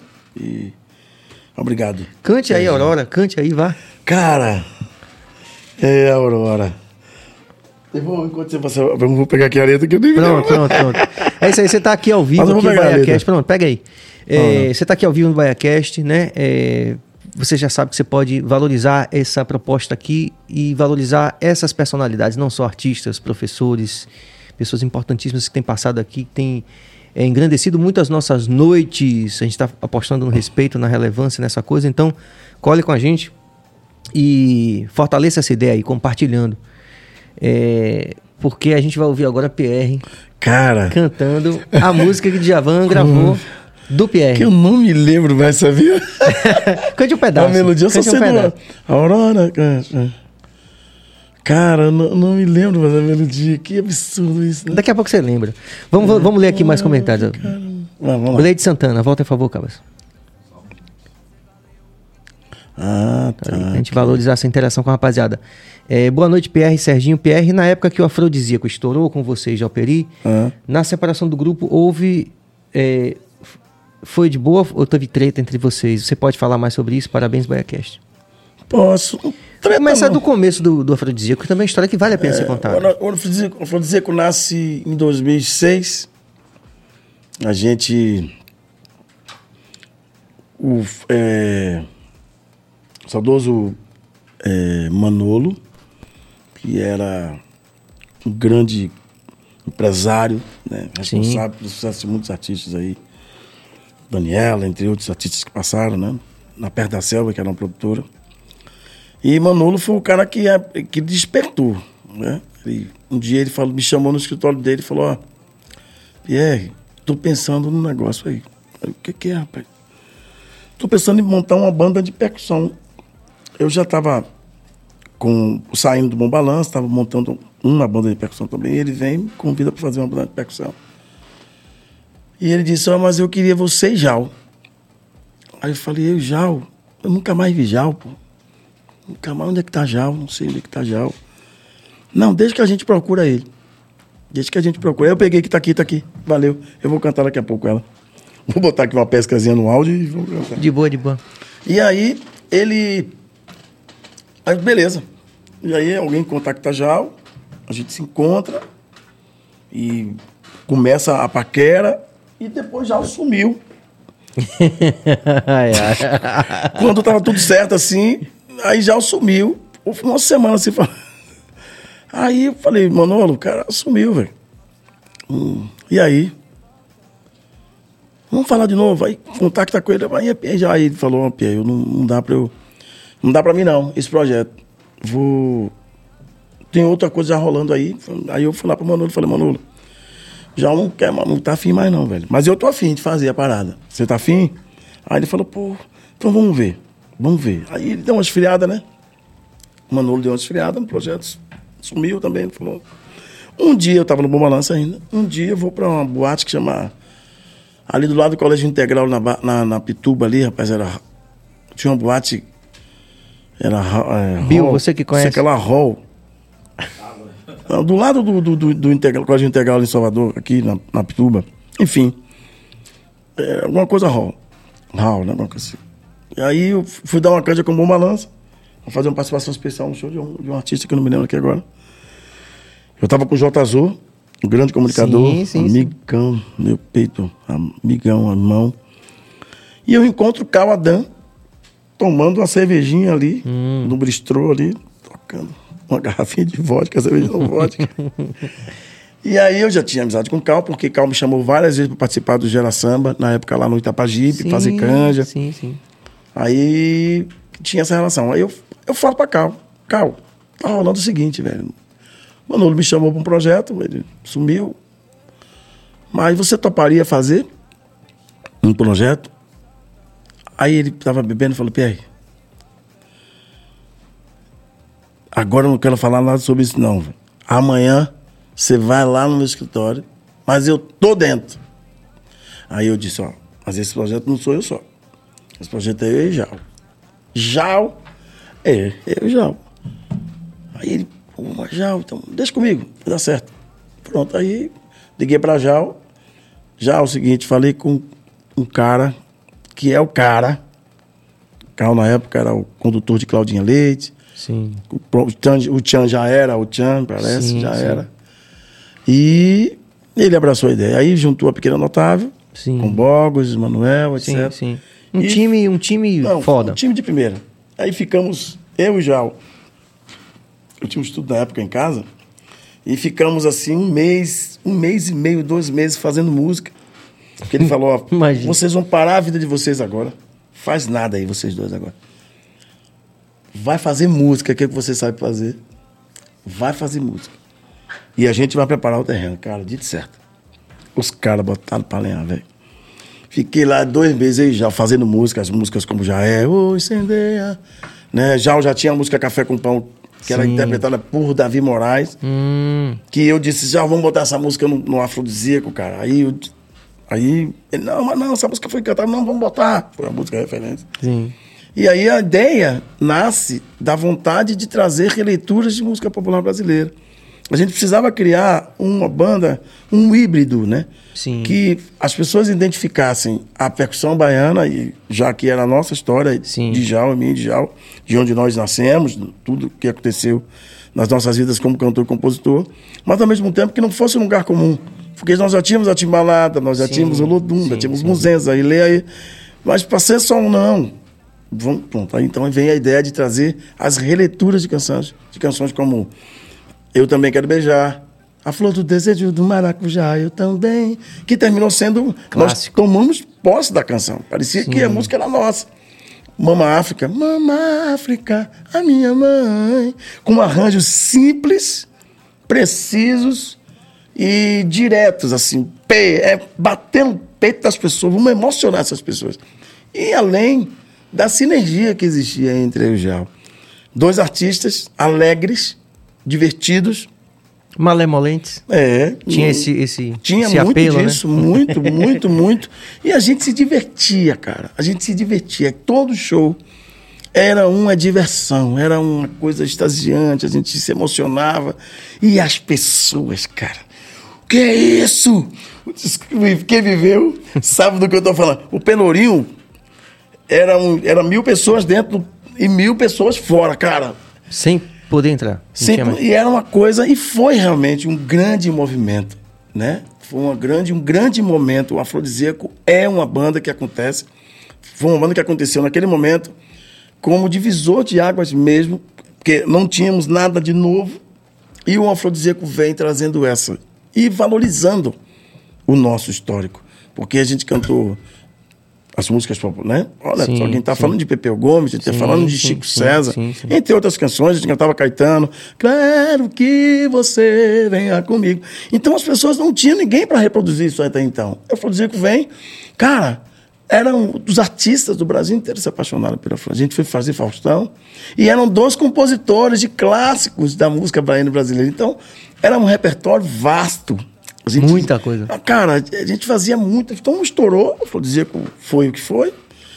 Teve que mudar para Vixe Manhã, porque tinha uma banda no Pará, Paraná, Sim. que era afrodisíaco, e essa banda impediu que a gente registrasse. A gente aproveitou o momento do carnaval, já que a música Café com Pão junto com Jaé são canções de extremamente Sim. é, Sucesso. sucesso, a gente então muda para Vixe Manhã. Aí foi que a gente mudou o nome. No carnaval, foi o ano que a gente mudou para Vixe Manhã. Então a gente segue Vixe Manhã. Logo em seguida já o sai.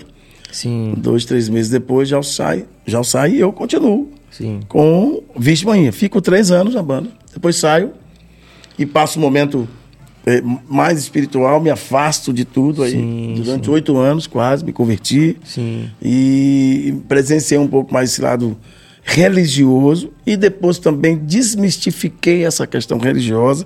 Fui entendendo mais o meu papel enquanto espírito mesmo, Sim. enquanto a relação com Deus, entendendo que é além das quatro paredes e que em alguns momentos eu me distanciei das pessoas porque essas coisas não estavam muito resolvidas na minha cabeça sobre espiritualidade e religiosidade, entendendo que entendo hoje que a religião é algo que aquela muralha que eu falei, né? E Jesus é a ponte. Então, Jesus não quer muralha. E a religião é justamente isso. A religião é, é muralha que impede as pessoas se relacionarem, de criticar e de achar que seu Deus ou um Deus é maior do que o outro Uhum. Sim. Deus. Mais importante. E a gente está falando de relação. O que Deus quer e o que Jesus quer é que você se relacione comigo. E, sobretudo, que me respeite. Né? O que Jesus fez foi isso, respeitar. Né? Mas levando o melhor para as pessoas. O que a gente tem que fazer é isso. Então, uma vez resolvido isso tudo, aí eu tive um convite do próprio Cal, de novo, de Manuel, do- das- da própria produtora lá atrás, para voltar para o afrodisíaco. Na verdade, para voltar para o Vixe Manhã. Sim. Quando essa volta acontece, eu digo, beleza, estou muito resolvido, para mim tudo bem, mas não vou voltar com o Vixe Manhã, não. Vamos pegar um afrodisíaco. Aí a gente vai buscar o nome e ainda tinha empecilho. Então existia um decênio da marca, você sabe. Sei. E aí existia uma brecha de tempo. Eu fiquei quatro ou cinco meses com um projeto em casa, fazendo música, por causa do... Intocado. Porque eu não podia lançar o projeto Afrodisíaco por conta disso. Aí quando sai a liberação, aí a gente registra o nome, Afrodisíaco, uma marca é nossa. Hoje a marca é minha, Maravilha. e porque agora a Cal já não faz mais parte, a gente conversou tudo certo. E aí nasce de novo Afrodisíaco, cinco anos atrás, talvez.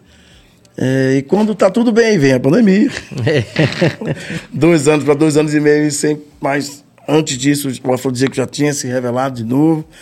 E o Afrodisíaco é uma marca muito forte que pouco visitou o Brasil. Porque quando foi um ano afrodisíaco, não um Vixe-Manhã, né? Mas a marca afrodisíaco, ela foi muito pouco degustada. E o que eu estou, de novo, fazendo é levar de novo essa, essa, essa marca, esse, esse, essa atmosfera do prazer, Sim, claro. o nome diz, para as pessoas degustarem de novo e dizerem, "Ih, pai, eu provei isso, cara. Hum, tem um gosto familiar, né? Eu quero de novo trazer isso para as pessoas. E é o que está acontecendo. Quando eu, quando eu toco um afrodisíaco, eu primeiro eu relembro os sucessos, né? os clássicos. Sim, claro. Essas músicas que eu cantei, cantar, e canto as minhas canções. E o show do afrodisíaco é um show de Pierre Onassis como artista, tendo a por- oportunidade de levar essa música através do afrodisíaco, entendeu? Sim. Que é a minha vida, a percussão, né? E, e- um longo repertório de sucessos, né? Que é- Tem muita música boa graças a Deus. é, graças a Deus. Eu queria aproveitar a interação que tá bombando aqui a interação, né, Cabas? Vamos embora. Vamos lá. Isso é um, um bom sinal. Sérgio né? Tadeu. Grande PR, uma figura relevante no Olodum, salve de Aracaju. Valeu, Tadeu. Ó, Aracaju, quantos eventos eu fiz com o Ludum em Aracaju? Um bom balanço. Na época tinha uma, uma casa de show lá em Aracaju, era... Ô, rapaz, você deve ter feito muita coisa lá também, naquela... Que era de... Aquele cara, pô. Cara, tá demais, né? Esqueci agora. Que foi diretor, foi coordenador também do carnaval. Tinha um bloco lindo lá em Aracaju. Espaço? Es- é, Palace? Enfim. Daqui a pouco, daqui a, daqui a pouco É. alguém vai dizer aí. Tudo bem, a cervejinha bateu aqui, aí esqueci. De boa. Tudo bem. Com a sua camisa aí, com a, fazendo uma homenagem ao Fusca. Fusquinha! pois é, presente. É, o cara é raiz, pô. Lucas Miguel, Pierre, a banda Filhos de Jorge é o novo afrodisíaco. Um abração, sou seu fã. eles estiveram aqui, eles estiveram aqui. Gosto demais. Gosto demais. Acho que os filhos de Jorge, ele, na, ele nasce também com a influência do afrodisíaco. Né? Que é uma boa influência. mas criou uma identidade própria. Não é um segundo afrodisíaco, mas entendendo a sua colocação, amigo. Eles conseguem reproduzir um som muito autêntico. Sempre tem alguém que lembra, velho. Augustus, é isso, Jamerson? Isso aí. Obrigado, João. Sempre tem alguém que lembra. E criou, né? Você ouve o afrodisíaco, você ouve o. Filho de Jorge você vê tem um é pertencimento. É, e é distinto. Mais distinto. Sonoridades distintas, mas em uma coisa que. Tenho certeza que o, que o Filho de Jorge se influenciou com. Assim como teve a influência do Lodum, cara, Sim. uma banda que, que se propõe a fazer percussão, né? Levar essa instrumentalidade, é, misturar. Claro que tem um, um aprendizado, observou coisas lá atrás, né? É, é, como é que fala? Bebeu daquela, daquele, daquela água ali. O Lodum é uma água que todo mundo bebe. E, e quem bebe naquela fonte do Lodum sai reproduzindo coisas bonitas, né? E Filho Jorge está de parabéns. Eu gosto muito da musicalidade. Um grande compositor, música boa, uns bons, bons músicos e criou referência. É. Fico E feliz. E vão estar também agora no Carnaçal. Né? É? Eles estiveram aqui também. Você vai estar no Canasal? Não, a gente vai comer água. Eu vou comer água. Eu sou carnavalesco, né? Antes de Ah, tudo. olha aí. Roberto de Carvalho. Boa noite, Pierre. Você ainda canta aquela canção No Balanço do Navio? Sua interpretação tá massa. Balanço do navio. Deixa eu lembrar, né? Você apertou sem me, sem me pegar. No balanço do navio. Ah, no balanço do trem, não? Eu acho que é do. do... No balanço do trem. Galém, lengalém, galém. É no balanço do trem. Tem proposta nesse trem. Tem sim, senhor. Você vai balanço. Eu acho que não é navio, não. Eu acho que é trem. Eu acho que é. Vamos lá. Balanço do navio. Será que tem outra música Balanço do navio minha? Acho que não. É, ele já falou, tem uma pergunta aqui que você falou já, já respondeu. Essa É? Tá, vamos lá. É, olá, boa noite. Sou baiano e moro no Rio de Janeiro. Por favor, pode Pierre falar um pouco da vida dele no gospel? Pronto. Pois eu toquei sax em uma vigília em Vitória da Conquista, onde ele cantou. Blues. Então, eu falei há pouco tempo atrás, né? Eu rodei o Brasil inteiro. Eu fui contratado por, por, é, pela show, é, uma show gospel, uma produtora lá do Rio, né? Tive o Silas Malafaia, que, tinha uma, que tem uma, uma produtora e a gravadora. Sim. Fui contratado, gravei um disco, você pode estar na internet, você vai ver lá. Tem duas canções que marcaram que chama Deus é Bom. Deus é bom. Deus é bom demais. A presença do Senhor me satisfaz. E uma outra que aqui amor é esse. Que amor é esse? E a experiência foi a melhor possível. A melhor experiência da minha vida. É, falar de Deus e ter esse- essa aproximação dele através da palavra é, nos esclarece, nos fortalece, nos deixa mais humanos. A gente aflora mais esse amor que temos, que às vezes em algum momento fica. Sim. E quando você conhece essa palavra, se aproxima, e você começa a desmistificar algumas coisas, né? E a valorizar a vida. Eu acho que a minha experiência no- na, na- na vida é, com a Bíblia, entendendo um pouco mais dela, me deu esse discernimento, entendeu? É, eu pude, primeiro, me valorizar também, né? entender o meu papel enquanto cidadão, o que eu represento, aonde eu posso chegar, os limites ou não, se é que temos, né? Porque isso tudo é esclarecimento. Eu, e não há quem diga que a palavra, que a Bíblia, não é ensinamento. A Bíblia é a palavra. A Bíblia é ensinamento. Então, a gente não está falando de religião, falei anteriormente. Sim. Mas que a gente está falando de esclarecimento, de entendimento. A, a, palavra faz isso, você entender mais as coisas. E é entender mais as pessoas através dessa palavra. Então, foi uma experiência ímpar, agradeço demais, né? E, obviamente, tive as minhas decepções, porque em algum momento a gente fica muito assim e deixa de olhar o que está ao seu redor, e acha que tudo ali é o que está certo e todas as outras coisas estão erradas. E ali tem muitas coisas erradas. Eu, quando eu falo ali, é o próprio convívio, que existe Sim. o joio e o trigo, a gente sabe, tem que separar uhum. isso, né? E eu, eu tentei fazer isso, separar o joio do trigo e, e viver a minha vida e, e aproveitar o máximo desse relacionamento. Ah, e agora? Continuo com o meu relacionamento com Deus. Aí tem pessoas lá no Rio, ah, você se afastou de Deus? Como? Uma vez que você conhece, você não tem como desafastar. Uma vez que você entendeu, não tem como você tirar da sua cabeça esse entendimento, essa, esse aprendizado. Eu continuo na minha relação agora. É uma relação extra-religiosa. É uma relação Sim. espiritual. A vida com Deus é pessoal. É você e ele. Se tiver que pedir alguma coisa, pede a ele. Pois é. O, o, o, o Céu também esteve aqui, o Céu Fernandes esteve aqui. É, que também é um cara massa, assim. Pastor hoje, né? É, e ele falou muito dessa perspectiva, né? De um, de um, respeito, de um, de um entendimento, que isso é... Eu fui na igreja dele, vou na igreja dele, vou sempre. Pô, então bora marcar um dia, tem que ir. Muito massa. É massa. Ah. Givanildo Santos Santana. Em 2015 eu tive o privilégio de fazer um som na caminhada Só para Jesus em Camaçari, no Parque das Mangabas.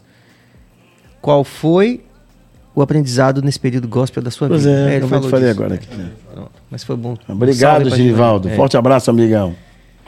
Givanildo. Givanildo. Então, e é, Prince, Deus é bom, rolou um clipe com um, um Tucson. Deus é bom. Esse Tucson não é meu, não. Era uma. Era, não era um Tucson, não, cara. Era uma. Era um carro da. Sonyong, Sonyong. Sim. Era um, um, um, amigo meu tinha um carro desse aí, eu falei, cara, empresta seu carro pra fazer um clipe. aí Muito o cara bom. me emprestou o carro, todo mundo disse, pô, você tem um carrão, não é meu, não é do amigo. Muito bom. Então, daqui a pouco vai ter mais interação Pronto, aí. Tamo junto. O nome da música é Desfaça? Oh, Tiago Paternostro. Valeu, Tiago. Hum. Pierre mandou e eu pesquisei o nome da música é Aurora. Sim, não é Aurora. não é Aurora, é, e sim Disfarça e Chora. Muito bonito. Não, pô. Disfarça e Chora é de Javan. Não, você tá. O nome da música é Aurora. Araqueto, Aurora. Vai lá, cante aí. É, deixa eu só lembrar aqui. Uh... Bote como você falou uma pesca, bote É, vou botar uma pesca aqui. ah, aquela velha manha. Ai, caramba. Deixa eu pegar isso aqui, Aurora. A música é Disfarce e Chora de Djavan mesmo. É, agora a Aurora, a Aurora é dele. Agora a outra é de Djavan.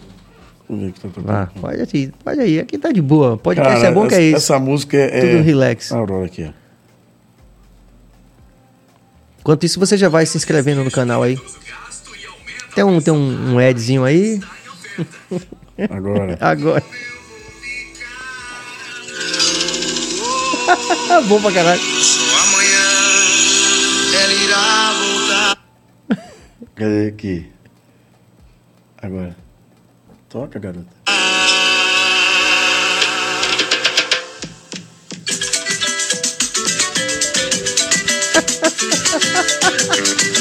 Bom caralho.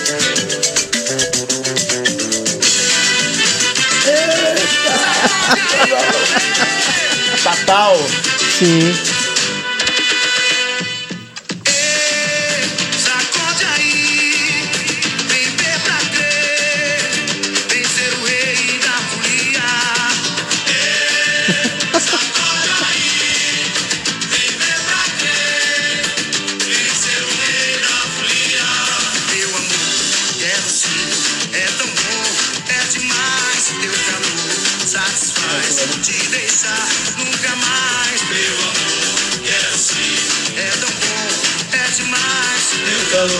Satisfaz deixar nunca mais. Aurora, Aurora. Você sabia uma coisa?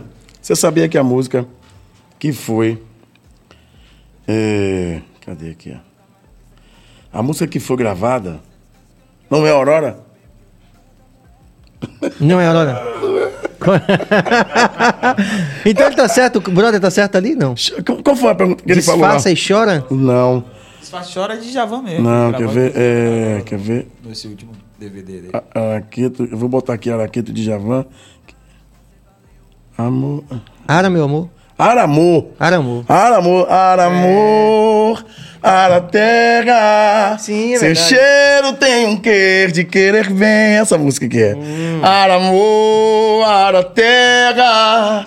Não, não, não. É bom acordar com você, araqueto. Quando ouço seu toque, nem sei, me derreto. O destino me fez encontrar você.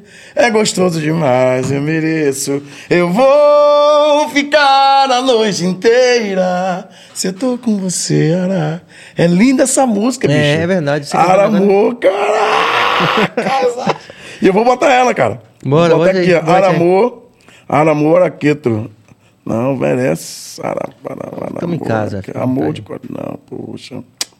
Vamos embora, vamos lá. Vamos seguir. Daqui a pouco vai aparecer. Cabeça vai achar ali, com É, certeza. Vá. Cabeça. Cabeça. Diga aí. Procura aí ela, amor. Vou tentar aqui. Vou... Pronto. Enquanto isso, a gente vai aqui conduzindo nosso papo. Bora. Grande Pierre, e aí a pandemia, cara? Você já conseguiu voltar a atuar? Como é que estão os planos? Como é que... A gente tá indo, né? É, já tivemos dias piores, né?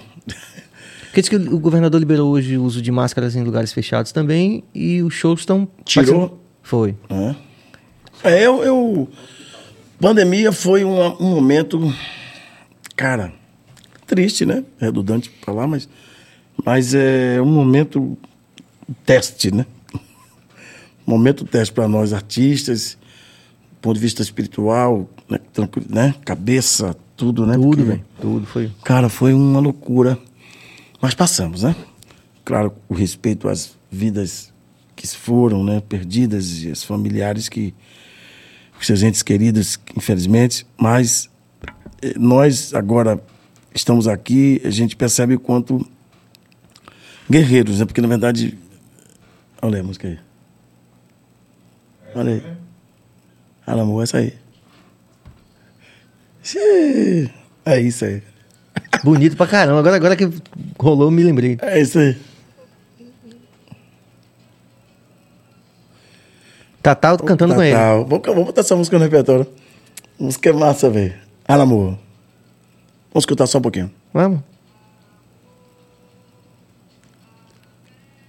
É, tocou É. bastante isso, cara. Meu cheiro tem um quê de querer bem. Amor, ar terra. Olha ele aí. Aí não. Javan. Olha aí, ó. Araqueto. Me derreto. O destino me fez encontrar você. É gostoso demais. Eu mereço. É lindo. Eu És meu bem querer, pra que tristeza.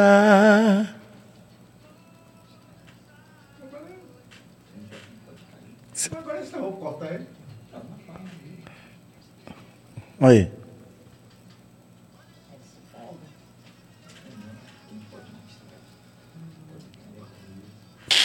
Caramba.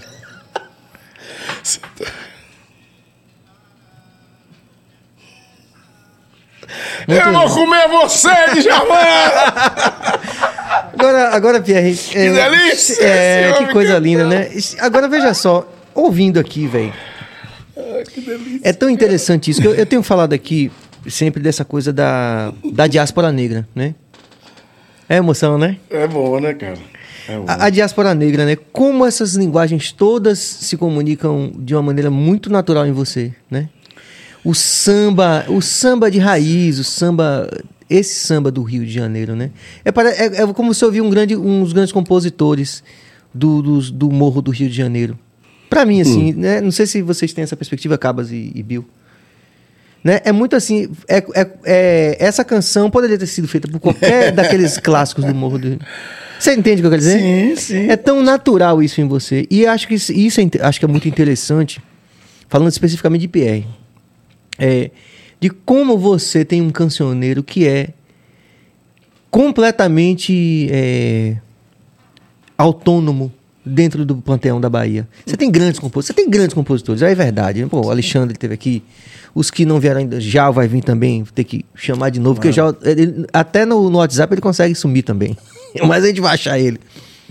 Pô, grandes compositores, mas isso você começa a ouvir a sua obra, os grandes sucessos, é uma coisa que tem uma característica que você naturalmente é um herdeiro, de- você é um, é um é um herdeiro dessa tradição da diáspora negra, né? todas essas linguagens do samba, do samba de roda, do, do samba reggae, mas você faz isso de uma forma muito natural, velho. É isso que é fantástico. Ah, cara, eu eu acho que aquele negócio que eu falei lá do do que eu escutei, né, do que me influenciou, né, Cartola, acho que eu falei de de Emílio Santiago, quando eu falo de Johnny Wolf, quando eu falo de Francis Haim, eu acho que todos esses contribuíram demais, construíram o Pierre, né? Construíram o artista, o compositor. E eu, eu fico muito satisfeito, né? Que até aqui a minha contribuição na cena da música brasileira foi dada, né? E entendendo que tem mais para dar, né? O melhor ainda está por vir. É, o né? melhor está, eu entendo que tem mais para dar. E fico extremamente lisonjeado com as suas palavras, feliz e motivado a continuar. E é isso. Eu acho que a gente tem que ser isso, né? A verdade. Tem que. Música não é de mentira, não pode ser de mentira, né? Como tudo na vida, né? Então, mas a música, quando fala de sensibilidade, né? Nós, nós artistas temos essa, essa, essa coisa mais aflorada em nós, né? Do, do feeling, né? Da, da, ficar mais suscetível à, à emoção, né? Então, é isso. Eu resolvi um dia me entregar a ela porque ela me chamou a música. Eu tenho essa relação, durmo com ela todo dia, acordo com ela e ela me cobra. Porque tem uma hora que ela. E aí, Pierre, o que é que você também tem pra mim hoje? Qual é o prato hoje? Então, eu tenho essa responsabilidade com ela de reciprocidade. Então, eu preciso devolver tudo que ela me deu. Na verdade, é a troca, né? Constante. Música é troca. É prazer, mas é troca. É acordar entendendo que ela está esperando algo de você. Está esperando algo. Então, eu, eu- eh, esses dias eu, eh, eu fiz uma música que fala de, enfim, tenho falado muito de amor, né? E, e aí eu, eu volto lá para Rosa, né? Então é, é, tá o tempo inteiro em mim essa necessidade de falar do amor, necessidade de alegrar as pessoas. Meu filho, né, cantando, eu digo, meu filho, você não canta para vocês, você tem que cantar para as pessoas. Canta para você, você canta em casa sozinho. Mas quando você te- se vê na frente de pessoas, você canta para essas pessoas. Esqueça você. Cante, alegre. Faça com que as pessoas entrem em êxtase com a sua música, se emocione, chore e saiam falando o melhor de você. Então se dê para isso, né? Se dedique para que as coisas aconteçam. Eu tenho eu tenho entregado totalmente a música para isso acontecer. Todas as, todo momento que eu canto, quando eu canto aqui, quando você bota aí o amor, eu me emociono, é isso aí, a minha vida. Isso, isso eu acho massa. Eu acho que você é muito sincero demonstrando esse- esse- esse- essa, essa emoção. Isso eu acho muito legal. É bom presenciar isso de perto. Deixa eu só concluir aquela causa da, da pandemia, né? Que você falou. Sim. Então, que foi difícil, né? Muita gente está acompanhando, a gente se desconectou um pouco, mas o tempo inteiro está conectado. E A salvação foi essa. Foi difícil, mas é, agora a gente vê. Se- A semana passada eu fiz um show em Entre Rios com Bel, Afrodisíaco e Bel e já foi pandemia. tá todo mundo lá alegre.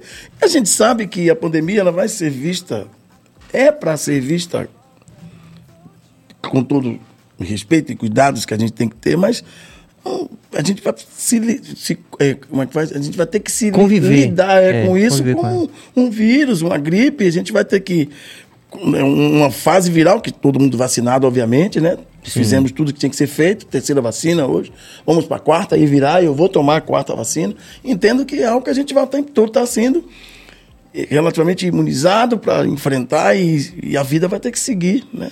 E é meio. É isso que, que a mudança de, de categoria para endemia significa, né? Que a gente vai ter que Exatamente. conviver com ela. Perfeitamente, perfeitamente. E aí segue. E aí agora essas atividades retomam. Estou viajando aí direto com a Florzinha, graças a Deus a gente está a gente tá com a produtora, que é a Crau Produções, que faz com a gente. Tem o Cupertino, que é um grande vendedor. Ah, pertinho, né? Queridíssimo. Um salve pra ele aqui. Queridíssimo. E a gente tem uma filosofia com a Afrodisíaco também, comportamental. É, a gente tenta ser, né? Sem frescura. Eu falo, não tem frescura com a gente. Desde o ponto de vista do camarim. Porque quando você fala, eu não, eu não, eu não, fui pra, eu não vou fazer show para comer no camarim. Eu digo, comida eu tenho em casa. Sim. E às vezes tem coisas que você sabe disso, né? Que às vezes dificulta e o cara fica, não, velho. É porque meio que fazia, talvez ali. Isso existia muito, né? Esse Ah. mito da coisa do, do artista pedir 200 toalhas, tal, não sei o quê. E a gente meio que viveu, talvez, uma Um época que isso talvez fizesse sentido em alguma medida, né? Mas acho que tá perdendo cada dia mais, foi, né? cara, É. eu, eu quero ir. Claro, sobretudo ser bem tratado, ser Sim, respeitado, né? Como um cidadão. Que tá Mas às vezes a gente se sente trabalhar. bem naquela pousadinha lá no Capão, mas no hotel de cinco estrelas a gente não se Não sente. né? sente. Mas, ah, ah, Pernambuco, eu gosto, cara, eu gosto do luxo também. Eu gosto da coisa que é boa, eu gosto da coisa que. Mas eu entendo que isso não é um fator preponderante na hora. Não, não Sim, é isso sim. aí. Eu vou trabalhar, deixa eu. Agora me dê a condição. E um momento também, Pierre, de você, de entender aquele, aquela coisa da- azeitona do avião, né? Os caras tiraram a azeitona, tá boa. porque É já rolou a azeitona no avião, É, era massa, era mas tudo. hoje... E aí, mas hoje de não rola, jeito. Rola uma aguazinha ali. é. É, vamos ter que viajar aí de Não boa. passou o tempo, tá tudo certo. Você ia falar alguma você perguntou alguma coisa antes. Não, é, eu só queria é, perguntar isso, acho que talvez os meninos talvez quisessem fazer alguma intervenção. Fica à vontade. É, então, aí quando você, quando o Jal saiu do processo, Do afrodisíaco. é, que foi o que a menina perguntou, Ah. como, foi- como é que vocês ficaram? Teve Ah, então, treta? Bem, não teve treta, tudo de boa. Já eu sempre fui um artista muito talentoso, que é, né? Não há E- dúvida, não há E quieto, mas sempre houve um, muito respeito entre eu e ele. A gente eh, tinha as nossas opiniões, a gente colocava, a gente fazia as coisas juntos, mas em algum momento divergia, em algum momento. Mas a, a questão não é essa. A questão é que ele entendeu que ele queria fazer um trabalho dele, bicho. E foi dado a liberdade para ele fazer, e ele fez e faz muito bem, né? Continua fazendo. E tá tudo certo. Ah, mas brigou, não. Nós tivemos os nossos arranca-rabos, sei lá, nossas discussões, mas no ponto de vista é, artístico, ali, artístico, do sim. comportamental. Ah, eu acho que podia ser assim, podia ser assim. Ah, não quero assim. Pronto, normal. Só que nós éramos conduzidos por uma equipe né, de pessoas que estavam ali esperando só a gente decidir. Porque eles não, eles não podiam dizer nada. Eles queriam a coisa acontecendo. Desde o primeiro momento, quando juntou eu e Jal, ah, vocês são os artistas, nós somos os condutores. Se os artistas não se, se relacionam, os condutores saem de cena e vocês agora seguem a sua vida. Foi o que aconteceu. Sim. Jal seguiu a vida dele e os condutores não fizeram, ó, você quer isso? Quem vai ficar no lugar que você não está se sentindo bem? Né? Segue sua vida. E também todo mundo já bem maduro na relação, É. né? Mas foi uma relação de aprendizado. Eu aprendi muito com o Jal. Eu tenho certeza que eu devo ter influenciado ele em algum momento em alguma coisa. Acredito que nós tivemos um momento eh, de referência, um momento lindo na música baiana e brasileira. É, um afrodisíaco nasceu de uma forma muito mágica e até hoje é o que é, porque é de verdade. Eu continuo com afrodisíaco, a gente está aí fazendo um trabalho lindo, graças a Deus, voltando, vamos gravar DVD, vamos fazer um monte de coisa boa. E eu sinto cada vez mais vivo esse- essa história, entende? E há esse, sim, esse saudosismo, essa necessidade de viver isso de novo. Mas as pessoas também querem algo novo. Então eu estou me propondo a fazer Novas canções. novas canções, um novo comportamento, influências rítmicas, né, sonoras, para trazer essa textura atual, né, é, não precisa ser jovial, só precisa ser contemporânea, trazer um pouco dessa, dessa modernidade, mas sem esquecer a coisa lá do- A raiz. da raiz, da terra, né, do, de onde começou. E eu, obviamente as pessoas respeitam isso, eu vou vamos seguir. Agora mesmo eu estive no Rio, vamos fazer uma, uma música que vai ter a participação especialíssima do grupo Bom Gosto, que é uma banda de pagode lá muito conhecida do Rio de Janeiro, Sim. vai sair agora. Estamos vendo a possibilidade de fazer uma música com, com o Jorge Vecilo, assim. A gente tá ele paquerando mora- ele novos, mora aqui. É, novos caminhos. Então, bicho. Jorge Vecilo, você é um querido. É. Sempre foi, né? Um cara massa. Se você ou alguém que é perto de você esteja vendo aqui, porra, vem aqui no BaiaCast. Seria tão bom. em contato. Estamos assim, é... primeiro pelo ser humano, que é um cara massa. Eu um sou apaixonado. Ele é um cara de fuder. Eu não tenho relação. E veio morar né? na Bahia. É, acho que a, a esposa dele é baiana, né? É. Ah, eu não tenho relação nenhuma com o Jorge Vecilo. Lá atrás, lá atrás, Jorge Vecilo, quando começou a carreira aqui na Bahia, ele, me- ele falou comigo no telefone, mandou material, um disco que chama Leve, um, lan- um azul. E eu falei com ele, não, vinha para Salvador, para Cotal. A gente começou a criar uma. Porque ele tinha alguma coisa que ele mexia com um negócio de futebol músicas de futebol. Lá atrás, eu tenho certeza que quando a gente encontrar, ele vai lembrar disso. E eu sou apaixonado por ele. Aí eu falei com o meu produtor, cara, um dia será que a gente consegue falar com o Jorge Vecino? Ele queria muito que ele cantasse uma música com afrodisíaco. Essa, ia dar esse diferencial, Sim, sabe? Ele, é, sim. ro- ele é romântico, ele canta, canta demais. É. Inclusive, quando você falou de pontes, eu imediatamente lembrei daquela, daquela música dele que fala sobre ponte, né? É. Não se ofenda com os amores de antes, todos tornaram-se pontes para que chegasse até você, né? Olha Para que chegasse a você. Olha eu só. lembrei, eu sempre que acho bonito isso. É lindo isso. É. poético. Então a, a ideia é trazer ele entre Sim. outros artistas. Eu gostaria muito de ter uma música cantada com o Adão. Opa! A Afrodisíaca já tinha falado com você isso uma vez. Vamos nessa. Vamos embora. Ivan Leles Caverna, além da qualidade musical, afrodisíaco, Tem? Pô, você tá rapidinho. tem, tem um visual muito massa no palco. É, essa questão do visual foi algo também que a gente se preocupou muito. de Sim, levar sim. uma indumentária diferenciada, os colares, as roupas africanas. Os nossos instrumentos são, por exemplo, a gente tem um marfim, né? Que a gente chama, né? Que é uma. Simula uma, uma, uma tromba de elefante, né? Aquela Sim. coisa do, do, do, do- Como é? Do, da- do, aquele, daquele que o elefante tem, aquele marfim, né? sim, a presa. A presa é Presa. grande, né? Que fica. Então a ideia a gente faz assim, tem um. É o repique, né? É um Hum. marfim. Então, a gente tem um surdo aéreo, a gente colocou dois surdos assim em cima. Então a gente sempre se preocupou, a roupa dos meninos, colares africanos, a minha roupa, o jal com as roupas É. Algo dele. que vocês trouxeram forte mesmo. É, tinha um audiovisual, tinha um apelo além da, da canção, né? Givanildo Santos, mais uma vez, será que nós vamos ter o privilégio de curtir um show de Pierre e Adão no mesmo palco? Ah! conversamos há pouco tempo sobre isso aqui. Estamos aqui, estamos aqui. Vai ser massa, É, hein, velho? estamos engendrando aqui. Quero Fazendo- feedback pra cá, namorar. Massa é Gosta? Lazinho, que você- aquela que você cantou no. Me liga, me liga. Me Ele liga, adora. é, é. Ele, ele, ele, ele- quando eu canto com o Dodô, ele sempre, pô, quero cantar essa música. É massa. É, uma relação. E, e deixa eu dizer, assim, sobre. sobre com tudo. Fica à vontade, meu. Sobre a sua. eu acho que Você tem um jeito diferente de cantar, velho. Tem uma coisa assim que é só você que tem, bicho. Diga, é, é, é, que é só você, bicho. Que é massa, eu gosto, ouço Adão, gosto demais. Sonoridade própria, única, única. Vocês, vocês são sucessos, né? E o Adão também ganhou o Brasil, ganhou, né? É, é um segmento, né? A gente tá aí no. Tamo aí dando Uma nossa. história, né, cara? Quantos anos? É, 27 já também. Meu Deus, cara. Muito história. tempo, velho. Muito- muita Mas, como disse Book, a gente tá com um corpinho de bailarina espanhol. É. Por isso que ninguém acredita. Eu vi você há pouco tempo numa, numa participação com água fresca. Água fresca? Água fresca. Água. Não é isso? Ah, Não. é. É, é, água do- de fresca. É, água fresca. Sim, sim, água. É. Água, gente boa demais. Que o menino também Magari, eu vi vocês na internet. alguma coisa de um DVD, É um né? DVD que acabou de ser lançado. É, massa, inclusive. Muito massa, muito massa. Tamo aí.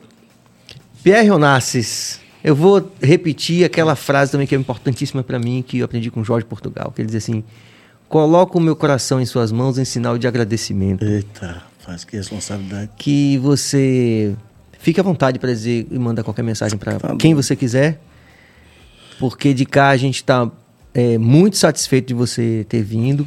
Bem. é, que a gente tem certeza que a gente produziu pra gente, como você falou, né? Pra gente e pra quem tá acompanhando e vai acompanhar a qualquer tempo. Uma, um bate-papo interessante, rico de informações, legal, com energia boa. E a gente só tem a agradecer. Eu agradeço. Você, é um- uma referência. Poder falar com você de casa aí, contar um pouco das nossas histórias, que a gente tem muita história para contar, né? Tem que Muita. vir de novo. Tem que, vir- tem que ter Tem o que vir de novo, é, o- é a parte 2. agradecer o carinho das pessoas, mais uma vez, ao respeito, Muito bombou aí de. por me acompanhar, por falar com, comigo, por, me, por prestigiar o meu trabalho, por me incentivar, por criticar também, porque o homem também vive de críticas, né? E faz a gente continuar e, e- e se reinventar. Então, agradeço demais a todos vocês. A você, Serginho, a toda a sua equipe, obrigado pela mais uma oportunidade de poder cantar né, e se emocionar, porque na verdade você está proporcionando isso para as pessoas, né? Emoção, além do entretenimento, da informação, mas você está levando emoção para as pessoas. Então, muito bom sair de casa, vir aqui, voltar feliz, dormir mais ainda e amanhã acordar e dizer obrigado, Adão. Obrigado, Serginho. Obrigado a esse podcast. Já aprendi esse negócio de podcast aí. É o Esse seu negócio- primeiro, né? Esse, é o meu primeiro. Gostei muito. Leandro Aleluia, Pierre com músicas. Tá rapidinho demais esse homem. Tá estourado. Leandro, você ler Leandro? É. Aí, Léo. É, PR com músicas atemporais que podem ser curtidas por toda a família. Ah, meu filho. Ok, é meu primo. aí é meu primo. Marcos Sampaio, sou carioca, mas filho e neto de baianos. Os dois aí marcaram minha vida em todos os anos que pessoal. Valeu, Marcos. Obrigado, amigão. Muito bom. Olha ali. Givanildo, mais uma vez. Na boa, manda um salve pra nós de Inhambupe. Alô, rapaziada de Ambup. Me leva pra aí que eu quero cantar pra você. Beijo, gente. Fica com Deus. Cante o que você, que seu coração pedir pra você cantar. Ah, você faz isso comigo, né?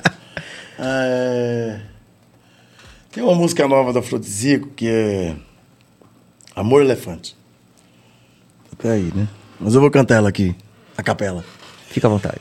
Pra vocês, mulheres apaixonadas, pra você, homens apaixonados, pra você que quer se apaixonar, viver um grande amor e se emocionar. Amor elefante, aquele amor gigante. Gigante. Só hoje me dei conta quanto que eu te quero bem. Passou um filme na cabeça. Nem que eu quisesse te esquecer, esqueça. É que rolou a química naquele olhar instante.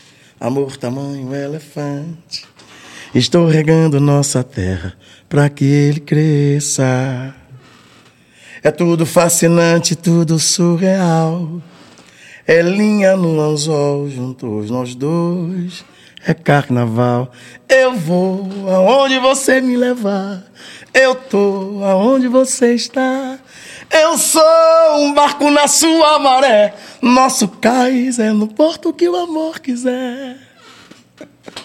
Muito bom. Geral aí no estúdio. Pierre Onassis, muito obrigado. A gente, é, agenda, momento agenda, né, Bill? Amanhã a gente não tem, porque a gente vai fazer um show em Conceição da Almeida. Por favor. Então, favor. eu ia receber aqui o Manos Preto, né? Serginho Rocha, os irmãos. velho, bom, hein? Mas são família também, eles a gente vai marcar uma outra data pra eles, já estamos organizando. E na quarta, Bill, Eric Assman Hum. e Duda Espínola diretamente de Portugal. Menino, cara, o negócio tá ficando bom, hein? é. Muito obrigado, rapaziada, muita paz e muita luz. E até quarta. Valeu.